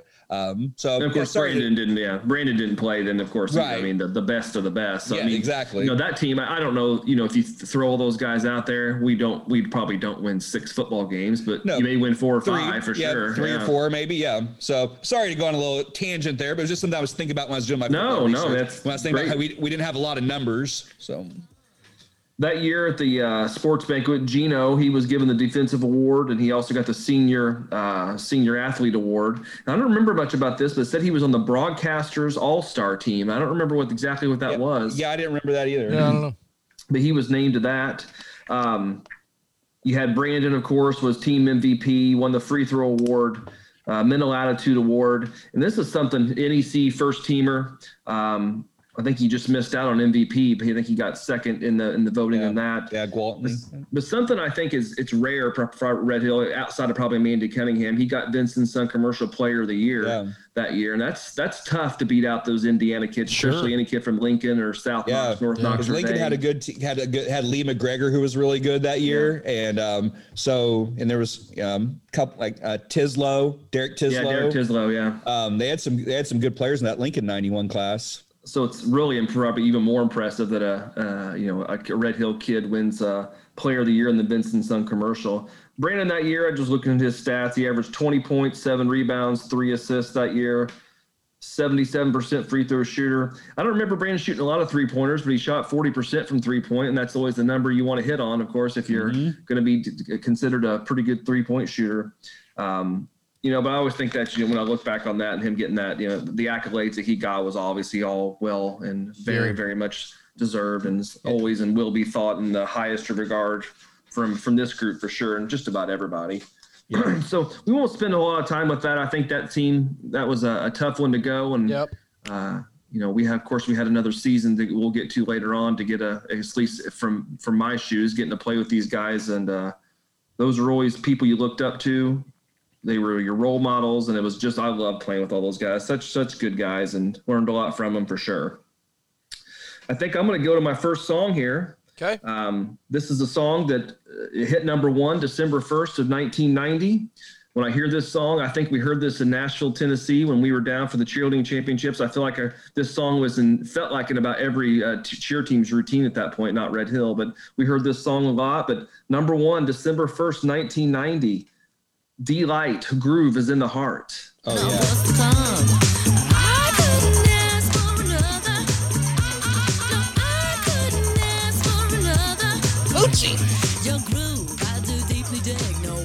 Bootsy Collins on bass. Very eclectic video, very She was groovy, cute, right? It was out there. She was cute, that singer. Yeah, redheaded lady. Yeah, real cute. So I always think of Chad Cruel when I hear that song. Oh, really? Is there a story behind it? I remember I sat by him in study hall, and he had like his little Walkman with him, and he had like the D-Light tape where he would listen to. I assume he was listening to this song during study hall. But yeah, I saw his picture on Facebook giving vaccines a couple weeks ago. Oh wow! That's the first thing I thought of this song as soon as I saw him there. Local hero, Chad. Chad Cruel there, Lawrence County. Thanks, Chad. I didn't know he was still around until I saw his picture on there. Let's move on to girls basketball. You got, of course, let's be our first season without Mandy, right? In 4 years. So, of course, little sister Mary Martha was going to be the star of the show. Of course, a little bit of a down year, and I can't imagine anybody would have expected anything different. But that team finished 16-10 and just 4-3 in the conference that year. Mary Martha was second runner-up for the NEC MVP. She got second in that. That's still a solid season. Yeah. Oh no, she had a great season. And you have some of her individual stats here. So a little bit. Okay, because I know her first game of the year, as I talked about in the Mandy episode. You might touch on that. She averaged 24 a game and had a high of 40. Yeah, that was the opening game, scored 40. Because you're thinking, well, Mandy's gone, and then she comes out and scores 40 in her first game after Mandy's gone. So. So she got Vincent's non-commercial all-area team as well. Cherry Davis and Tammy Hardesty both were honorable mention all-NEC that year. So, a decent year. They did advance to the regional title game. Mary and Tracy Gray averaged for 34 points and a 49-45 victory over Flora. Olney was pretty darn good that year, and we ran into Olney in the championship game in the regional. Mary scored 20 of the 32 points that game. So ended the season in the regional. Mary had a great year, and of course she went on to join her sister next year at U of I. And Tammy Hardesty was given the defensive award. Mandy Deckard was given the most improved freshman award. Tracy Gray got the rebound award, and of course Mary Martha, team MVP and free throw award. So decent team, 16-10. It's kind of you look at a down year after you had those 4 years of her sister and probably big crowds and all that, probably a little bit less this year during the 90-91 season for sure. But a good season by Mary for sure. And some of the young ones had pretty good years as well. I think my next song I want to play, I feel like we put this song, feels like maybe it's been played in more podcasts than anything so far.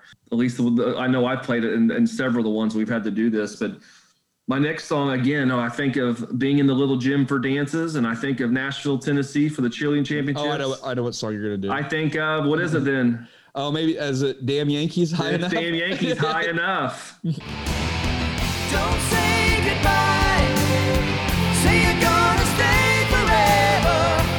Oh, all the way. What a good song.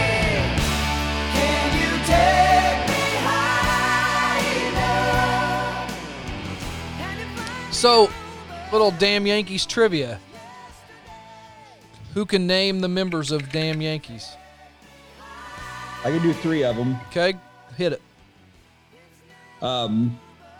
Jack Blades. Jack Blades of Night Ranger. Night Ranger. Yep. Ted Nugent. Of course. And from Styx, Tommy Shaw. That's correct. And it lists Michael Cardelloni, then an unknown drummer who would later join Lynyrd Skynyrd. Okay. Great super group. And I know just a few years ago, I remember seeing him on the Howard Stern show. Shaw and Blades hooked up again as just a duo doing acoustic stuff, and I'm sure it was great. They were good. Yeah. Unbelievable. Yeah, that's another YouTube tip. December 8th, 1990. Why is that date popular? December 8th. December 8th. Snowball dance. David? Snowball dance. Hey! Yes, good call. We had the snowball dance. I can't remember how many years we've been doing this now. It was a fairly new dance. I think this may be in the second or third year for the snowball dance, I think. I don't think they've done it for very long, but what a little bit unique. They always have attendance from the freshman, sophomore, and junior classes. They had attendance, and then, of course, we had king and queen candidates for this. Freshman attendance. Anyone want to take any guesses who the freshman attendants were? How many is there? Just one from each class? There's a boy and a girl from each class. Okay. Jesslyn Parrott. I'm going Jesslyn. Bingo. Bingo Holman? I wish. I'm going with Tuck. Tucker and Stewart. Yes. There we go. How cliche is that? Sophomore attendance. Okay. Class of 93. Gary Emmons. I was up there. Who was my female counterpart? I'm going to go. Amy Legg. Amy Legg is the winner. That's what I was going to say. Dang it. Junior attendance. Ethan Donaldson. No. Basketball defensive stopper. Brian Havel. Of course. Havel made it. And his female counterpart was cheerleader Jody Lawson. Or had our queen candidates for that year. This is a name I had forgotten about and hadn't thought of probably since then. But Julie Ferguson was a queen candidate that year. Hadn't thought about Julie. Great girl. Jackie Cummins, Angie Lytle, and Jacqueline Limmerin were all queen candidates. And our king candidates were Darby Wagner, Brandon Smith, Chad Andrews, and Gene Allen. I'm sure David and Chip for sure remember. Yeah, I know the winners, so I'll sit this one out and let Brian try to. Dave, do you remember? Yeah, I remember. Brian, do you want to try to take a guess? Julie Ferguson, Jackie Cummins, Angie Lytle, and Jackie Limmerin. I'm gonna go Jackie Limmerin. Jackie Limmerin was voted queen. And then the king candidates were Darby Wagner, Brandon Smith, Chad Anders, and Gene Allen. Ooh, that's tough. Really I got it. It's a strong court. I'm not picking. Coming off that football success, all those rushing yards, I'm going to go Gene Allen. And he was the escort, too. So. Yeah, it was not Gene Allen. It wasn't Brandon Smith. It was Darby Wagner was voted your king. So you had Darby and Jackie. What up, King? The king and queen of our snowball dance that year. Congratulations. So Darby, a favorite around here at the Old School Red Hill podcast. Absolutely. I'm glad we finally, his name actually, he did something to this time. I don't think he made it in the Kendall episode, did he? No, I don't think he did. Another reason December 8th is so popular. It was our snowball theme. This is also the first week this song hit number one on the Billboard charts. Because I Love You, the Postman song. I did not have any recollection of this song until I heard it. Then my God. What a song.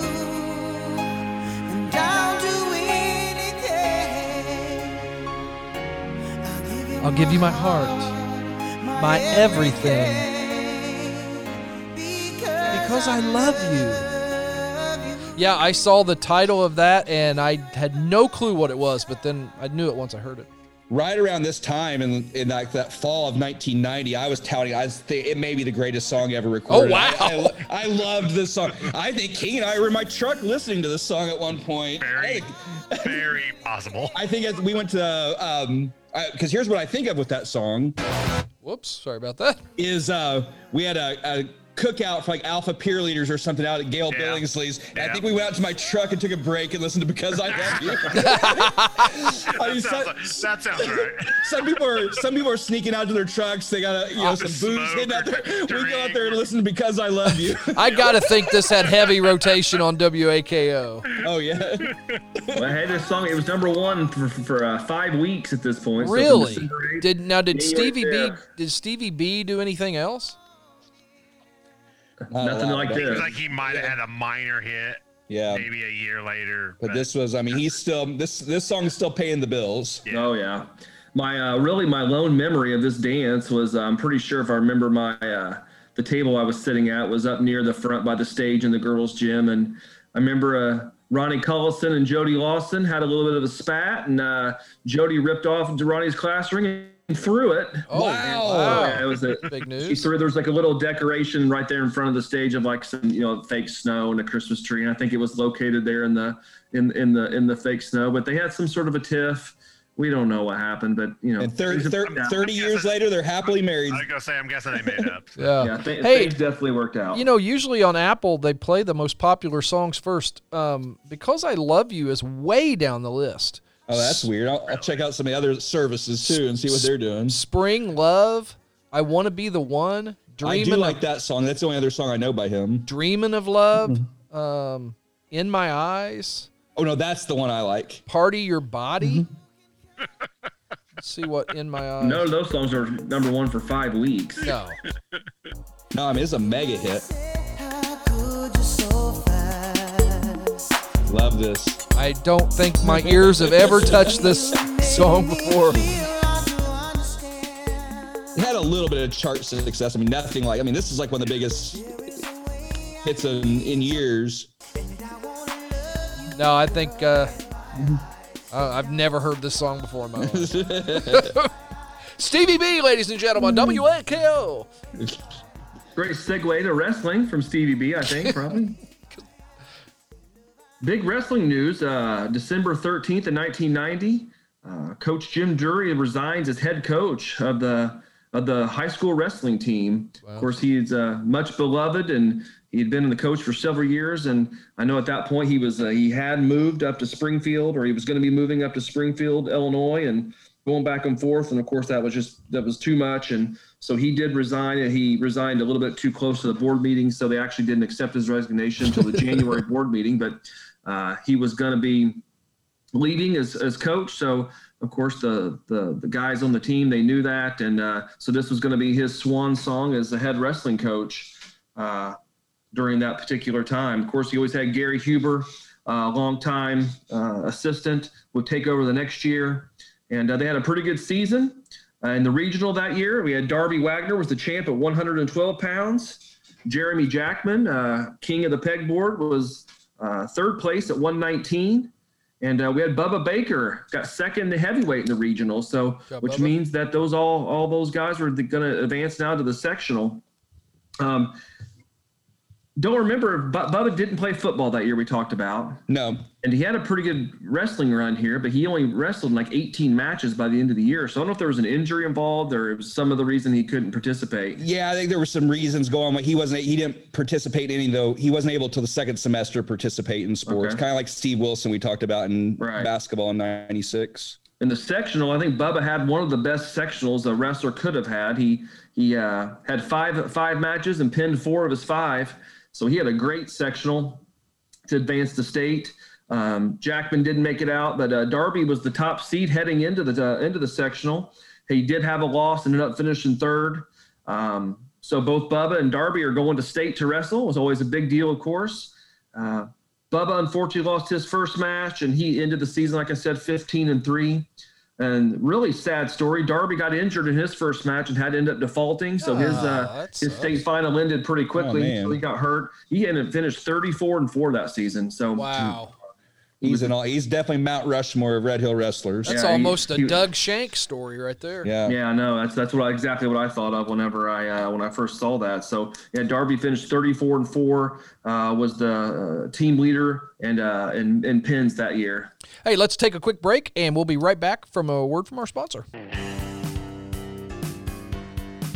Tyler Griffin's Pizza House in Bridgeport is the place to go for world-famous Bridgeport-style pizza. And you know they've got an employee-picked special of the month each and every month, and for March, that is the Philly cheesesteak pizza, and it's also offered in a sandwich this month.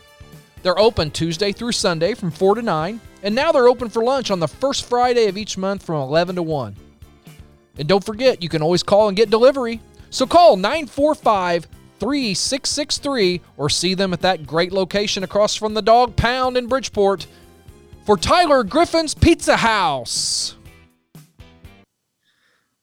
So I think probably a good segue then. I know when I think of the wrestlers and they're practicing the little gym, I see these guys are wearing these trash bags and sweating it out or running up and down those stairs. I just looked absolutely miserable. But I think another top song in the early 1991, CNC Music Factory, Gonna Make You Sweat. Perfect.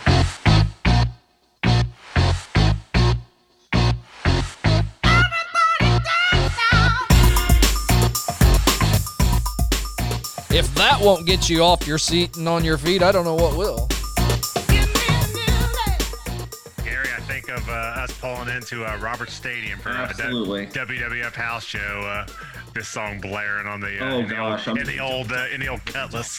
Gary loves CNC Music Factory. When I think of fantastic CNC Music Factory fans, Gary's the number one I think of. Yeah. Did they have anything else? They had a couple other good songs. Yeah, they had a couple other songs. What was that one they had out in the summer? Gosh, can't remember it. Yeah, I think this wasn't even their top best song. Their second, I can't think of the other one now. With Martha Wash, they had the whole lip syncing controversy on the other song. I can't think of the name of it now. Oh, what? And that the song I'm thinking of is not that one. What is that? Things song? That make you go hum. Yeah, that's yeah. And there was another one that I can't think of, but there was one of their good ones then. So, you know, we talked about that there was a lot of good songs. I go through, I found myself, Justify My Love was one that I didn't mention that was number one during my time. And of course, Poison. And so there was some good songs back in those days though, for sure. You know, we had some movies coming out during the winter. Sleeping with the Enemy was one that I think of, but you know, this movie was number one from November 18th of 90 through February the 3rd of 1991. This movie had an amazing run in the box office. Oh, I think I know what this is. I made my family disappear. Kevin, you're completely helpless. No, Kevin, you're what the French call les incompétents. Kevin, I'm going to feed you to my tarantula. Kevin, you are such a disease. There are 15 people in this house, and you're the only one who has to make trouble. Look what you did, you little jerk. I made my family disappear. Yeah! Home Alone, Macaulay Culkin had an amazing run there for the top box office. I like when that guy goes, you little jerk. Yeah. So that movie still stands the test of time. Gets watched a lot around the Christmas season still for a lot for sure. Was this out around when was? I don't know if you'd cover this movie or not. Maybe it's in. When was Silence of the Lambs out? Is that anything that's in yours? That's coming out right around that time. All right, so I saw that with Borja Rivas. Hey, speaking of Silence of the Lambs, I don't know if anybody's watching Clarice on CBS. Kind of a follow up to Silence of the Lambs. It is really, really good. I highly recommend it. So the movies I'd had down was Silence of the Lambs, Sleeping with the Enemy, and then with Julia Roberts, great movie there. Oh, yeah. And then Bill Simmons. That's probably Van Morrison's Brown Eyed Girl. It became popular once again when that movie came out. That was the only song that was on the soundtrack that was wasn't like an original score from the movie. And then of course Home Alone had that amazing run. So I'm going to end the winter here with so it'd be hard not to, this being the kind of like the finale with the cheerleading squad. Our junior high team repeat as IOCC national champions. Pretty impressive run, back-to-back national champions there. Also received the most creative performance award. That was something that you always remember, is that those squads had very, very unique and very, very creative, which that's a very deserving award for that group. And then our high school team got second for the second straight year. Wow. Troy Moore was selected Team America. First male to ever repeat in that category. And, of course, he was chosen top male cheerleader in the entire thing. So this wasn't just a little local thing. I know sometimes you have, like, an Illinois state champion, which is really just a little group of teams. Like, this was a national teams from all over the country. Texas, Massachusetts, New Jersey, Michigan. I mean, Connecticut. Yep. So, I mean, this was Florida had some – I mean, it was – Orange Park. Some of my most fond times over Christmas break were – going down to Nashville with Brian and I went one year, and then the three of us went. Chip and Dave and I went another year. This year, I think, is the one we would have went to. So together, so wonderful, wonderful times. I don't want to leave these people out. On the junior high squad, back-to-back national champions, you have Natalie Lynn, Chip's sister Barbie Jamerson, Julie Croslow, and Heather Cooper. Heather's second mention on the show. Good job, Heather. She's been on the show more times than her boyfriend Justin Shear so far. Carrie Cummins, Melanie Holmes, Amber Schultz, Brandy Hager, Holly Moore, Melissa Greenley, Christy Schick, Andy Dining, Shannon Jones, Jessica Gator, and Erica Stolting. So dominating. You know, some of these girls were repeat champs, and some of these were seventh graders coming in. And of course, our high school team. You had, of course, Troy Moore, Mindy Purcell, Jackie Limrin, Dana Roberts. Much talked about Dana Roberts as of late. Yes. Right. I love that no one knows who these people are. He's controversial. We feel like we haven't narrowed it down, and then someone throws another wrench into this. No, it was definitely 100% Chris Heath. It's Dana Roberts. It's not even close. See, I thought it was Chris Reinhart too. Not Chris. That's Dana Roberts, 100%. Dave, I talked to Chris Heath. That was Chris Heath. It's not. Yeah, she said it was her. Who is it? It's definitely Dana Roberts. Definitely Dana Roberts. It's great. It's a great thread on the Facebook page. Get on there and give your opinion on it. I never would have thought the controversy would come here. But... So we have, of course, Jody Lawson and Michelle Ferguson, Jamie Putney, Amy Legg, Tiffany Messenger, Jesslyn Parrott, Jennifer Brashear, Jamie Legg, Heather Myers, and Kristen Masterson. And of course, we talked about Miss Cat had left, and we had Dixie Purcell and Jody Green as our coaches. Of course, at the end of the season awards, Mindy Purcell was given Mental Attitude Award.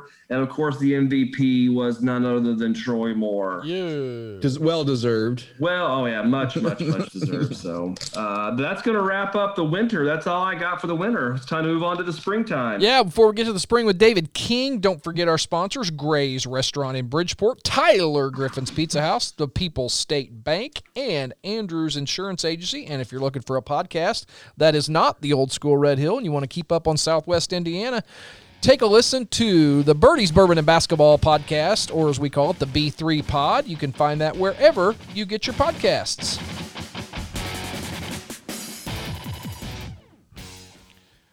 Mr. David King, take us into the winter of 1991.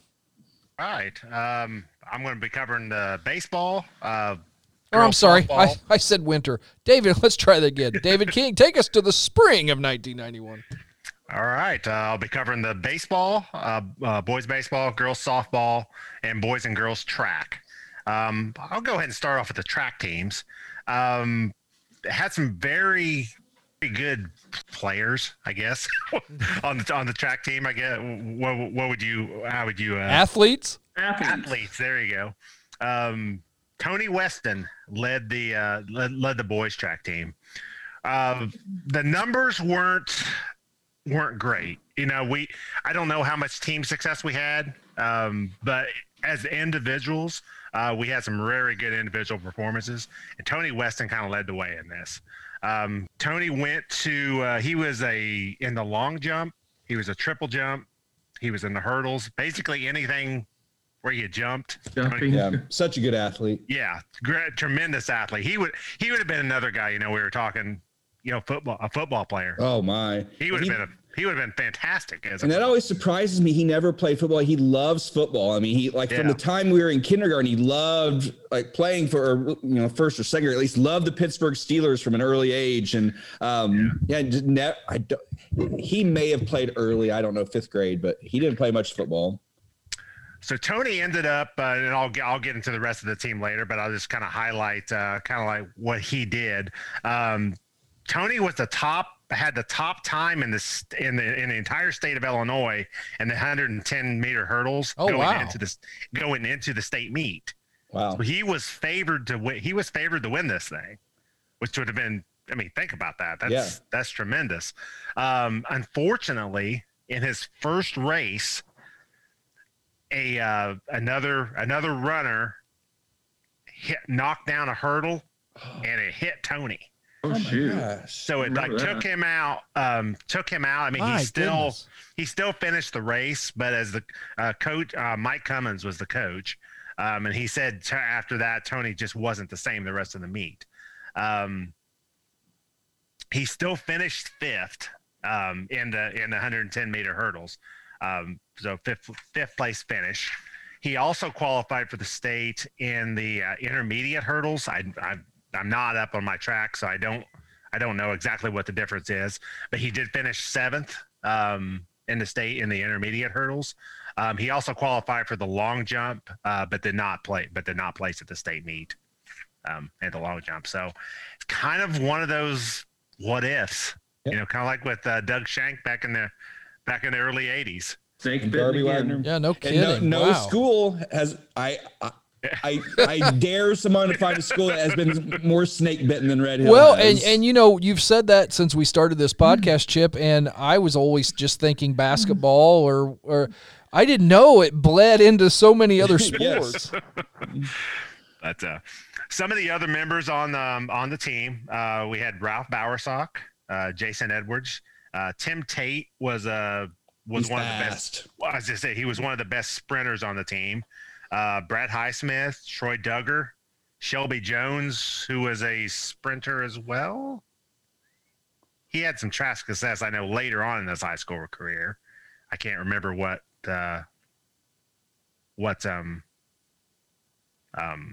events he was in.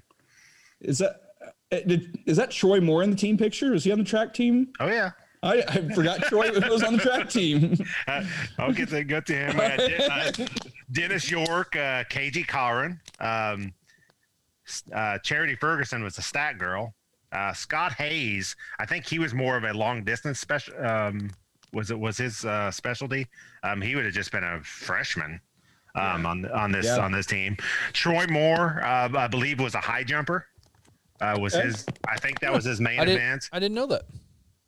He could do a hell of a toe touch, so I'm sure. That's not surprising when you think about it. Yeah, if he can still do backflips at the age he's at now, surely he can do a Fosbury flop. So, of course, I just mentioned Tony Weston, Rich Wells, Jeff Clark, Chad Andrews, I believe was, I think he was a pole vault and a high jumper where you'd like jump over backwards over the big bar. I think that was his special event. Borja Rivas, we mentioned him. Bo. I don't remember Bo being on the track team. I don't know what he. I'm assuming he was a runner, but I'm not sure. Chris Moore, Jason Inyer. So it was not Jason Inyer's swan song. Yeah, I just noticed that. And Warren Eagleson, who I believe was he in your class, Gary? Or? Yeah, he was. Okay. He was actually a pretty good like 400. Okay. Ran the 400 had some success there. So he was Matt Shear before there was Matt Shear at Red Hill. I don't know if he was Matt Shear. He might have run the same event as Matt Shear. Who's crunching up a bottle or something? Hey, I'm sorry, I forgot I got my microphone on. And as I said, the coach was Mike Cummins. I think he was a track coach for several years. Okay, you know, at least from the early to mid '90s, boys and girls, I believe. Butting heads with Fred Kendall, or soon will be. On the girls' side, the numbers are low, but again, we had some very standout stars. I'll just go through the team picture first. Mindy Purcell, Jenny Worth, Rebecca Buchanan, Becky Kerr, Tammy Mushrush, Tracy Coltis, much more on her later. Yeah. Kelly Andrews, Jackie Cummins, Autumn Gosnell, and Cheryl Akers was the stat girl. Kelly Andrews, where's she living at this point? Kelly lives down in Albion. No, I mean at this time. I mean we feel like mom and dad moved to Robinson. Good call. Oh, they got you with grandma. We need to get with Steve and clear up this residential question. Going through the articles, a lot of the meets, they call them like triangle meets and whatnot. The girls team didn't have a lot of team success, but yet they had a lot of individuals that really excelled. You know, Tracy Coltis leading the way. She was had been to state the last 2 years, and this year was no different. She made her third straight trip to the state meet. She ended up finishing fourth overall in state in the 200-meter dash. Hit a personal best in that state meet of 26.1 seconds. Wow. She also qualified. She also went to state in the 100-meter dash. She did not make the final. Exactly how it works up there. I know you got to run qualifying meets to get into the final meet. Yeah. She did not qualify for the finals. What class is she in here in 91? She would have been a junior class. She was in my class. Yeah. And then I know Jenny Worth. She had a lot of success. She didn't qualify for state, but had a lot of success in like the shot put and discus and those in events like that. So overall, I'd say a very successful very successful year for the track team. Yep. As far as the girls softball team, I'm just going to go through the team picture. Unfortunately, between the yearbooks and the daily records, there is just no information. That's the one thing too that's very difficult in the daily record of pictures. I wish the pictures came through better because you can't see anything on there. No. As far as I know, that girls softball team was 2-0 that year. Because there you go. Let's both times they played Lawrenceville. Yes, they got it. They beat. Hey. Them. And they got it right up in the daily record. Take that, Foster. Other than that, nothing. Great season, girls. Good job. Great numbers. I mean, look how many softball players we got here. I was going to say, the very impressive numbers. Now, I'll ask you guys this. You might know. Is this the first? Is this the second year for the team? No, it's at least the fourth year. They had it my freshman year. So okay. I'm just going to go through the members. We had Beth Pixley, Amy Wells, Natalie Strohmeyer, foreign exchange student. Oh yeah, forgot about her. Angie Hardacre, I believe, was one of the stars of the team. Erin Bradham, also in the write-ups on the Lawrenceville game, she was always right in the mix. Mandy Deckard, most improved freshman. Yeah. Team. Melissa Allspaws, Amy Lathrop, Robin Roderick, Tiffany Cummins, coached by Kathy Petty, who I believe would host another foreign exchange student. That's true.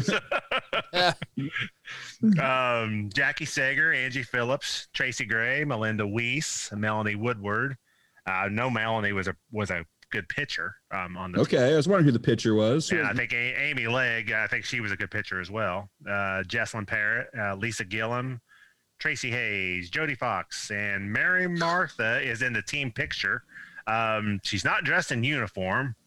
Almost like she's a coach. Looks like she's the coach. Yeah. We were speculating on this before we started, so I'm not sure. But she always ran track, but I guess since Mandy and Monica graduated, she didn't have any interest in doing track. So I'm wondering if she was possibly injured. Must have been. Yeah, or what was going on, but she's also in the picture as well. So a little connection here. I just realized that Lisa Gillum's married to Matt Foster. Good. Today. That's right. Yes. Wonder how she feels about some of his views on women. I'm kidding. If you hear this, Matt, that was a joke. Matt, we're just kidding. I'm going to start off. I got three songs kind of tapped for what kind of takes me back to this spring. First song I have came out. But first I remember it is in like mid-March of 91. Kind of one of those last vestiges of the hair metal era. A little song by Steelheart called "I'll Never Let You Go." Well, hang on, Dave. I Never Let You Go. Where the heck is that?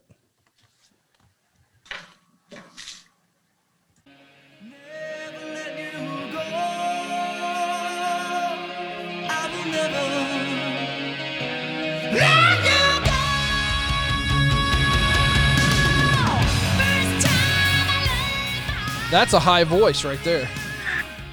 Chip, I don't know about you. I consider this like one of the last great hair metal ballads.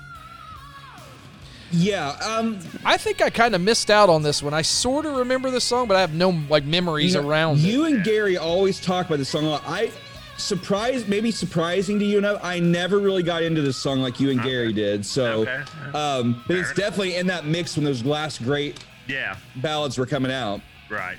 They had Steelheart had another single that came out at the beginning of the fall of 91, my senior year. Wasn't as popular as this one.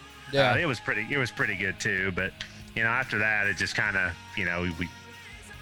less than a year later we're starting to this is when things were starting to get a little more ballad heavy, You're right. They're starting to transition. Firehouse and them with the real super high Firehouse, voices. I guess they might have come in after this with There were some good songs that summer with Firehouse, Blind Faith by Warrant. Here, let me just go ahead and I know this is on your list. We'll just go ahead and bring this up now.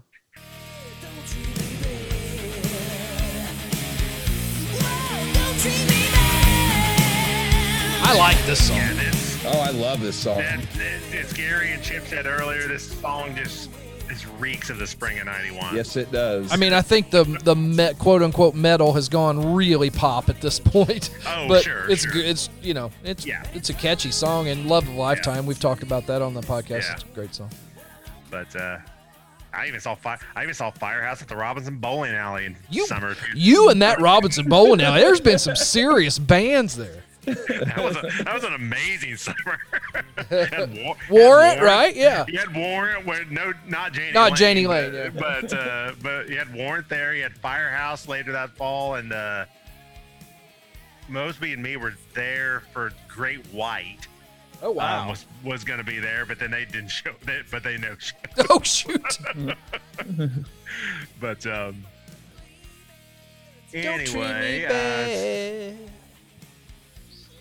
Speaking of, we're going to do another music episode this weekend. Chip and Dave were going to head to Evansville and run in the Run of Luck. Then we were going to get together live and do a music episode, but the run got canceled. So, yeah. Postponed for 1 week. So, but don't know if it's going to work out that way. Yeah, now I'm going to be out of town. So, Oh well. Anyway, Dave, keep going. Don't treat me bad. Mm-hmm. Transition to baseball season. Gary. Gonna need a lot of input from Gary on this one. So. Anyway, heading into you're on mute. Yeah, there you go. Heading into the baseball season, we got a very talented squad coming into their senior year, and then a lot of then combined with a lot of guys from my class, junior class, and then even the sophomores, yeah, made for a pretty special team. Really, got off to a somewhat slow start. They played 500 ball for a little while. Really came into their own as the month of May came along. Was 8-1 in the month of May. Finished with a 13-7 overall record. I mentioned the 8-1 record in May, which culminated in the first ever regional championship for Red Hill.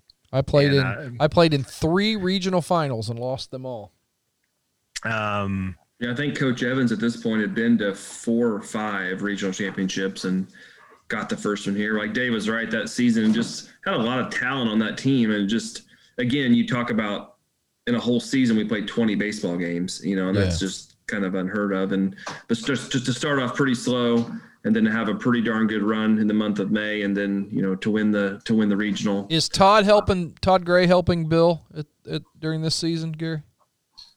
I believe he did. He is. He's actually, I know, because that team picture we took there after we won the regional.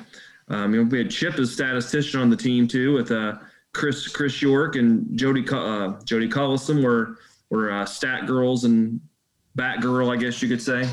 Cool. So, but Todd helped out. I think, Chip, do you have that? Was that picture in the yearbook? Was that the one? Yeah, I've got the team pictures we took out on the football field. I've got those. Yeah, so that was the one, I think, after we won the regional, which, I think it's funny, too, today you talk about a lot of teams have pitch counts and kids can only pitch so much, and I'm assuming high school has those rules, too, but I think we played Flora in the regional, and Tommy pitched that game, I think a complete game in that one. And then Brandon pitched against Fairfield when we won to go to the championship game. And then Tommy comes back on 2 days rest and pitches the regional championship game. So throwing a lot of left-handers at him. Yeah. Talk about that regional championship game, Gary. It was against Olney. Yeah, they were always they were the conference favorite that year. Is that correct? They were, and they had this kid Brad Harmon was their best player. Of course, a couple of kids in my class were good, and then Pete Seals and Dave Kulig, and these guys were of course, Coach Baker Jim Baker was their baseball coach. So had a good coach and were a really good team. We actually got them earlier in the season too. But I was going to say that was one of the early season wins was against them. I think you were 0-1 in the conference, I believe. Yeah, and then played them and basically brought us back to 500. So so we get to the championship game, and they're throwing Harmon and we're throwing Tommy, and we feel pretty confident, and I think we got to him pretty early. I think in the first inning we scored a couple runs, and I think Tommy only gave up one run. So, you know, it's one of those things that we talked about, I think, a little bit on the Coach Kendall thing or maybe leading up to it, that those guys didn't get a basketball regional, but to win the first regional in Red Hill history in baseball was awesome. It was a pretty awesome time to be able to do it. I remember the day we won was the same day as the all-sports banquet. So we show up to that in full uniform, of course, after the game. So that makes sense. So looking at the yearbook, seeing those pictures, that would explain that. Yeah. So we Brandon, of course, he battled some back problems throughout that year, so he didn't have the season that he I was going to ask on that. Looking through it, it was about in mid-April, and one of the articles from Evans was basically saying that Brandon may be done for the year. Yeah, he was just battling some back stuff, and they were talking about that. Obviously, he didn't. Did he miss some time then, and then come back, or he just did? He played sparingly. I think he didn't pitch much throughout the year until the end. So I think that was part of it. They were talking about his delivery. They thought he was throwing too much across his body, and it was hurting his back or whatever. But he ended up pitching in American Legion ball that summer, and so so we made it to the sectional for the first time ever, and we went down to, I think, Shawneetown or Wolf Lake or somewhere. It says Shawnee High School. I think it's in Wolf Lake. I was thinking. Wolf Lake was my senior year. Yeah, it was senior year, right. It says a three. I think it was both years. I think it was. Okay. Yeah. And we played a team that had a really, really good pitcher. And Brandon pitched good that day. It just wasn't enough. We didn't hit the ball. I think we only had 2 or 3 hits. And lost 2-0. Yeah, so that was a long drive down there. But, again, brought a plaque home. Beating Olney was always a good thing in baseball because they usually were whipping up on us for the most part, except for that year. But, again, Darby and Eric and Gino and Mike Hayes came in and pitched some good innings, and Brandon, of course. And then, of course, you had Rob Waller and Tommy Holfacker, Jay Wilcox, myself and Ralston, and I think Holloway and Stevens both played a little bit, or did a little bit for sure, I think. But, I know – yeah, first victory of the season, D hit a 3-run homer. Oh, wow, yeah. The dead center field. So, I mean, he played a role. And I just wanted to talk about Brandon as a baseball player. Because, I remember him from Little League on, just being absolutely dominating. And I don't know that I wouldn't – Brandon Jean and Darby seniors on that team were probably teammates from – Union all the way up. Oh, they were, yeah. Up to the end of the high school. So, well, I just think about like that infield. You usually had Eric Holtz at third and Darby at shortstop, and I played second that year. And if Tommy was pitching, you had Brandon at first and Gino catching. That's a pretty good baseball team, And Rob Waller usually in center field with a couple different guys flanking him throughout the season. So. Brandon was just Brandon. I think we could talk about him all day, and as steady as could be, great attitude, great leader. Brandon versus Tommy, who's a better pitcher? Gosh, Tommy was just so damn wild. He threw hard, and you never knew where he. Yeah. He had a lot of success, but I didn't know that about him. So. Yeah, Brandon was just he could. Brandon didn't throw super hard, but Brandon could just hit spots. Yeah. So he knew he was baseball smart. He was baseball IQ, so he knew what to do. Tommy was more of a guy that he'll swing out if it's over his head. He'll swing out if it's in the dirt. But if he catches it. Yeah. But obviously he had Tommy had a really good senior year baseball, but no, Brandon was just steady as could be, but he was hurting that year, so there's no doubt that he didn't have the season that he probably could have had he been 100% healthy, but was this the best team you played on in high school? I had said that at one point in high school, for sure, the best team. Now I was looking some of the stats from the summertime, or looking at some articles from our American Legion team that summer, and that was a heck of a baseball team, because you throw pretty much all Red Hill kids and added a few of these, sprinkled some of these Lawrenceville kids. Yeah, I saw a lot of stories as I was going through the summertime on some of those American Legion games. Obviously, Tommy, Brandon, Gary. Dominated Eric, Darby. Yeah. So it's a lot of the same Gino, so a lot of the same guys, and most of it was Bridgeport kids, which was always interesting and caused some controversy over the years and all-stars and things. But no, it was that was a great, fun baseball team to play on. I missed playing with those guys after Legion that year. It's one of my big regrets from high school, and I never understood why, because I'm such a huge baseball fan. I just never got into high school baseball. Really? Well, yeah, you're not alone. I mean, it was never in high school baseball. It was never. I don't think I ever went to one of this team's games. Yeah. I think I went to a couple games my senior year, but that was it. That'll be a fun podcast when we just concentrate on baseball through the years, because for the whole time Coach Evans was there, or at least when I was really paying attention up to when Gary left, just some great teams. Yeah, for sure. Yeah, I mean, 2 regional baseball championships in my 4 years, so. And like I say, we were knocking on the door 3 out of 4 years, just never got it done. But and I played on some, we weren't very good in anything else, but we could play baseball. We had Bagby that, coach didn't coach baseball that season either, right. My freshman year. So we had Bagby coaching. He coached baseball that season. He was at Red Hill. I guess I didn't realize. Yeah. I didn't go to very many games that season, but your freshman year, but I went to the game against Fairfield. I know that one was ugly. I mean, Fairfield put about 25 on us that game. Ouch. Not good. What's next, Dave? It was a fun season. So that'll wrap up my sports recap from the spring of '91. The baseball season ended like May 28th. It was well after graduation. Yeah. So from the first part of May, we would junior class would have put on the annual prom at the Executive Inn over in Vincent's. Pretty big shindig with a '96 STO. Wow. Sound and light show DJing. The sound and light show. Wow. Remember going into the prom, the big, of course, Ghost had been a huge movie, the previous fall. Righteous Brothers, Unchained Melody, it had kind of a resurgence. When it was named as our prom theme, a lot of our class kind of rebelled. Oh, no. So got it changed. Everybody agreed on Chicago, Will You Still Love Me, which was a fantastic greatest hits album. Just say you love me for the rest of your life. I got a lot of love and I don't want to let go. I'm telling you guys, good stuff right there. I'm on to something about, I texted you guys the other day, I want to write a movie about a massive rivalry between Brian Adams and Peter Cetera in the 80s. I think it would be a great story how they were backbiting each other.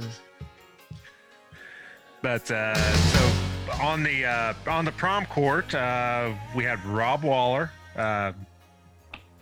Kelly Andrews, Eric Mosby, Jody Lawson. Andrews wins. The controversy is going to start all over again. We had Crown Bearers, Ashley Andrews and Joey Akers. Shannon Angle was a Queen candidate. Ethan Donaldson, Johanna Hotaling, Brian Habel round out the King and Queen candidates. Also on the court were the 1990 prom King and Queen, Troy Moore and Mary Martha Cunningham. Okay. Brian, who you got in this? I got Andrews Donaldson. Did I mention? I don't know. I thought you did. Oh, I didn't mention the. You didn't mention the winners. I didn't even mention the winners. Oh, I mentioned the losers. Okay. I'm gonna take whoever you say next. So your 1991 prom king and queen, Mr. Craig Piper, okay, and Lori Croslow. Oh yeah, that's what I thought. Who I believe might have been dating one of the podcast hosts at the time. Not at the time. No, I was out. I was moved on. Oh really? So you didn't go to this prom? I did not go to this prom. No. Neither did I. Okay. Neither I was going. I'll get into where Chip was a little later on. In the movie section. Yeah, I was chasing an 8th grader or soon-to-be freshman at that time. Okay, all right. Did you catch her? Oh yeah. But yeah, so that wraps up, and then graduation would have been, mid-May or so. It was like the 24th. It was that Friday before. Oh, so okay. It was a little later than. Yeah. Okay. But that'll lead me into my last song, which I always will associate with going to Chip's mom and dad's house for his graduation party. Yeah. Like not money. Like a bit. It's just one of those like we're an open house, like we're a family affair, not like a party. I remember setting out back. This song came on. Oh, I know what you're gonna play. Always associated. A song called "Unbelievable" by EMS. I've realized you shoot through and leave you the things you say. Your purpose just give you away the things you say. You're unbelievable. You know, that is actually Andrew Dice Clay that says "oh" in that song. Really? Oh. Really? Don't think I knew that. There you go. And then as far as my music for the spring, I do need to send out an honorable mention to Mike Bunny's explicit rap tape. Oh yeah, true. Educated some small town Southern Illinois boys. Yes. Moving in from the St. Louis area. Thank you, Bike Muntin. Exposing us to the works of NWA. Too short. But good times. Some of the notable movies, as I mentioned, Chip said he did not go to prom. I believe him and Mike Bunny went and saw New Jack City. Yep, we sure did. Then we went to after prom that night. Yep. I just actually the newest episode of Rewatchables with Bill Simmons on the Ringer covers New Jack City. Okay. And I've got a song coming up from New Jack City that I had. It's been probably 30 years since I've seen that movie. I remember enjoying it at the time. Great movie. Chris Rock has a great serious role. Obviously Ice-T, a very, very Judd Nelson played an odd character in it and overacted big time, but very good movie. Yeah. Obviously Wesley Snipes. Other notable movies kind of in that March through May time frame. Thelma and Louise, Backdraft was a good movie. What About Bob with Bill Murray? Oh, I love that movie. Not his best movie, but still pretty. Bill Murray is really funny in that. Yeah. And then a movie that I always liked, and it's kind of had some resurgence for me in the last year, and in some music videos for a couple bands I like. Career Opportunities with Jennifer Connelly. Basically Jennifer Connelly and this guy, they're like locked in a Target like overnight. I have never in my life heard of this movie. Hijinks ensue. It's not a great movie, but Jennifer Connelly is like super, super hot at it. I have never heard of this movie. I'm looking it up right now. Huh. Interesting. But so that wraps up my spring. As far as board meetings, nothing really jumped out. Just lots of procedural stuff. Rehiring teachers for the next year, stuff like that. Career Opportunities brings in $4 million on opening weekend and a domestic worldwide gross of $11,336,000. Yeah. So she died after that first weekend. About $12 of the dollars might be three of us in this room right here. Yeah. So. I have never. Jim is the dorky son of a local cement contractor who lives at home and has no direction. Josie is the gorgeous daughter of a wealthy businessman who dreams of leaving town. They find a lot in common. I've never heard of this movie. Yeah, didn't win an Oscar. But, as much as Jennifer Connelly deserved the Oscar. But to wrap things up on this, so let's go into the summer of 1991 with Mr. Brian Emmons. Well, first of all, I'm just going to say that it is just about golf season. And when you think golf, call Country Oaks Golf Club in Montgomery, Indiana, right on Route 50 between Washington and Montgomery. Give them a call for a tee time, 812-486-3300. Country Oaks Golf Club, we will see you at the Oaks. Well, I'm going to go through the summer here. Real quick, I'm just going to hit my songs first. This was a biggie, obviously. Multiple millions of plays on MTV for this one.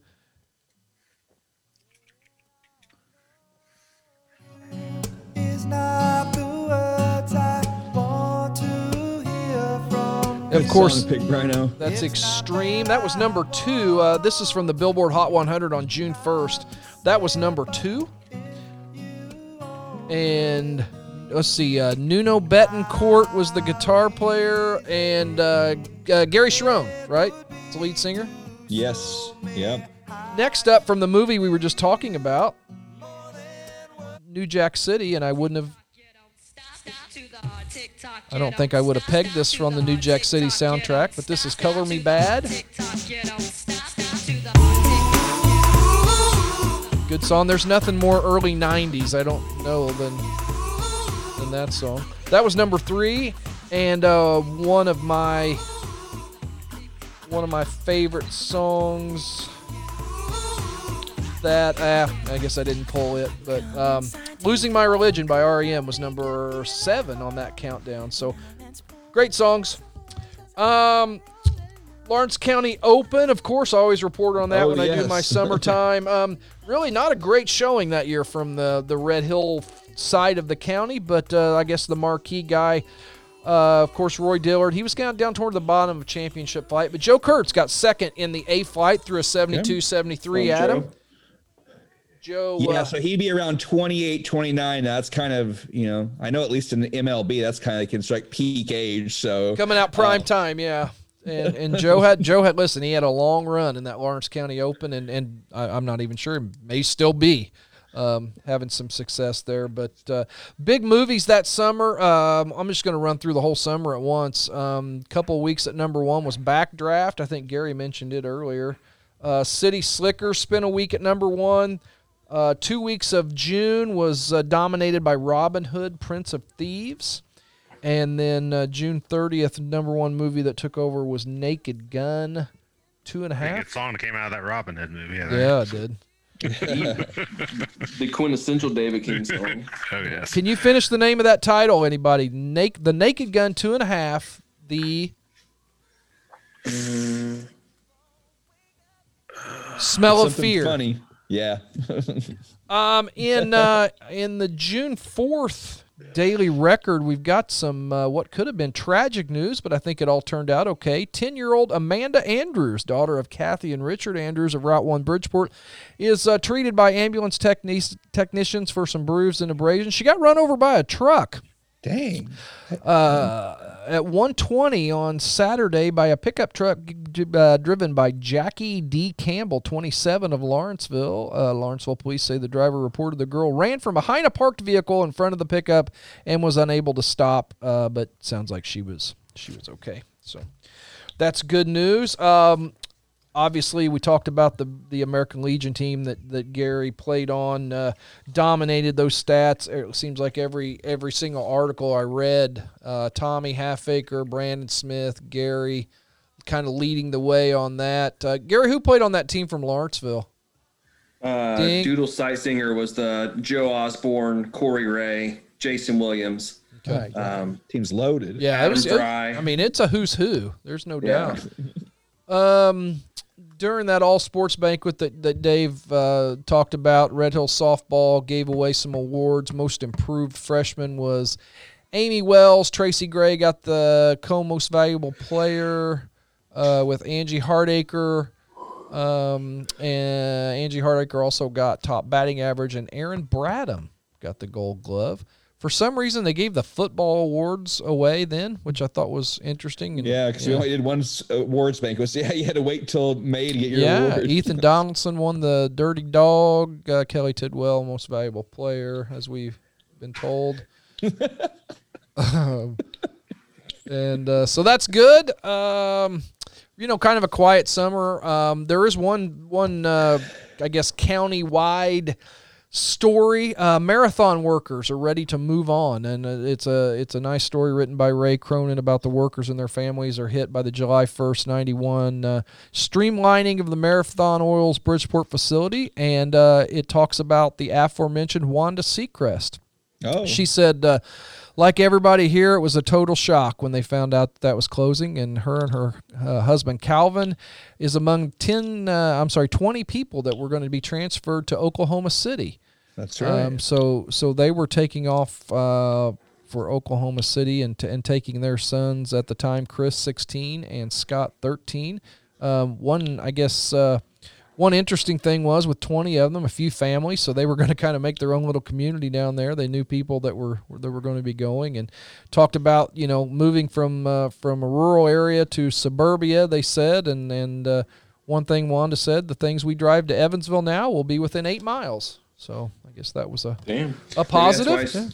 Maybe that's why the Andrews just moved to Robinson. Bridgeport started closing up. They wanted to be closer. Well, and speaking of the two families that we just mentioned, there's a headline in the school board meeting that Andrews returns to Unit 10 board because Wanda Seacrest was on the school board. She had to step down.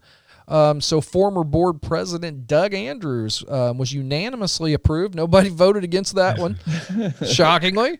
He's going to replace her on the school board. Nothing else really. Nothing else big, no like bread bids or anything like that going on. So you know that was a tough time in Lawrence County when obviously Marathon and Texaco is going as well. So not good. Then we got the number one song as we start July, Paula Abdul. Rush. Another big video, if I remember right. I get dramatic, baby, yes, I know. Not sure how I feel about Paula Abdul doing arthritis cream commercials now. Well, shouldn't be possible. Here we are. Yeah.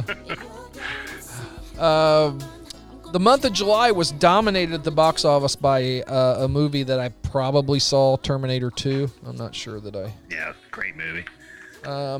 Big news in the June 7th Daily Record, former Red Hill High School track star Tony Weston signed a national letter of intent to compete in track for Vincent's University. All right. Congratulations. With Weston at the signing was his father, William Weston, and VU track coach Bill Smith.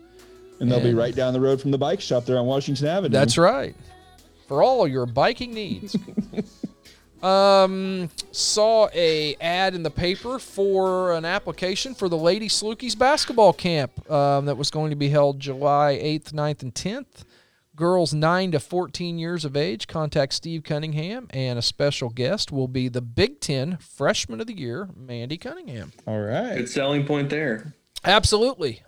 So I thought this was kind of interesting. An article in the paper as I wrap up here. The headline was Unmarried Friends Have Dance. And 138 people and several Bridgeport residents showed up over in Vincent's for a dance at the Eagles for the unmarried. So that was probably... You should call that just a singles dance. Yeah, unmarried. I thought that was interesting. Good times. So that's going to wrap me up. I got kind of short, really nothing earth-shattering went on in that summer of 91. What else we got, guys? I would just say what a group of seniors, from Chip to Brandon to Darby, Eric, Gino, Chad, and all those guys, just a great group of guys. And like I said, this was a very, very fun year for me. As bad as football was, as bad as we were, it's some of the most fond memories, then traveling to all the basketball games with Chip and Dave, and then, of course, capping the season with a regional championship in baseball. It was a really, really fun year and fun to look back on. David King? Yeah, same. I wish we could have been more successful in football.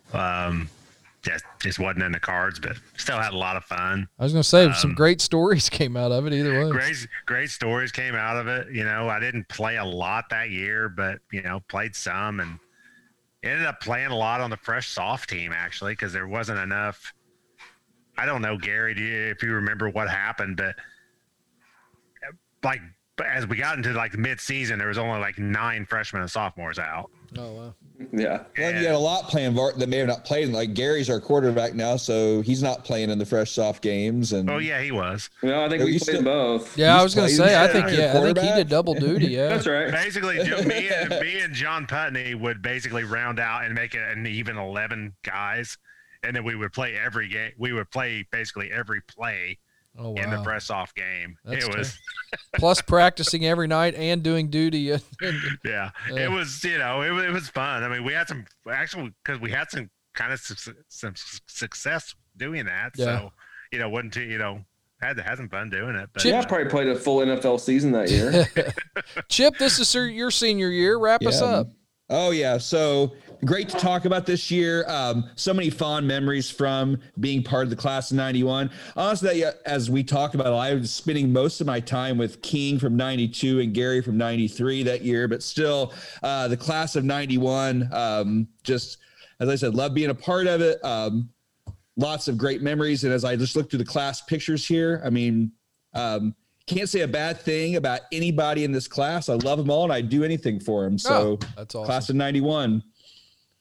All right. Well, I think that'll wrap us up. Let's cue Mr. Clymer. We can talk about a few things while that plays that we talked about. King's Pigs dominating the 4-H fair. Twine champ. Was that summer of 90, Chip, that you referenced? Was that the summer I dominated out there? I didn't study in that. All I had was the queen. Chris Lyles. It was 89 or 90. Chris Lyles comes to town. Doc Daniels' abs. Yes. Matt Foster and his quotes. I always remember Willie Williams asking Doc before that, like, you know, outside the locker room for that game. Like, yeah. Like about his workout regimen. Bobby Dahl plays bass for Poison. Doug Hardacre and Darby Wagner. Stevie B. Yes. Mandy Decker, most improved freshman. Tony Weston's jumping and Troy Moore in the Fosbury flop. Ralph Bowersock's 89-yard catch versus Oblong. Yes. It's 89 now. The Robinson bowling alley. I threw it 85. Lori Croslow.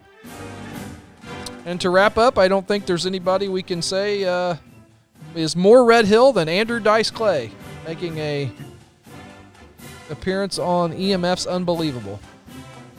Well, that'll do it. Like it or not, Chip, Dave, Gary, and I write and produce this podcast every other week thanks to our sponsors, Gray's Restaurant, Andrews Insurance, People's State Bank, and, of course, Tyler Griffin's Pizza House. We truly, truly appreciate it. Anything else? All right. Well, on behalf of the guys and Heather Cooper, we are Red Hill.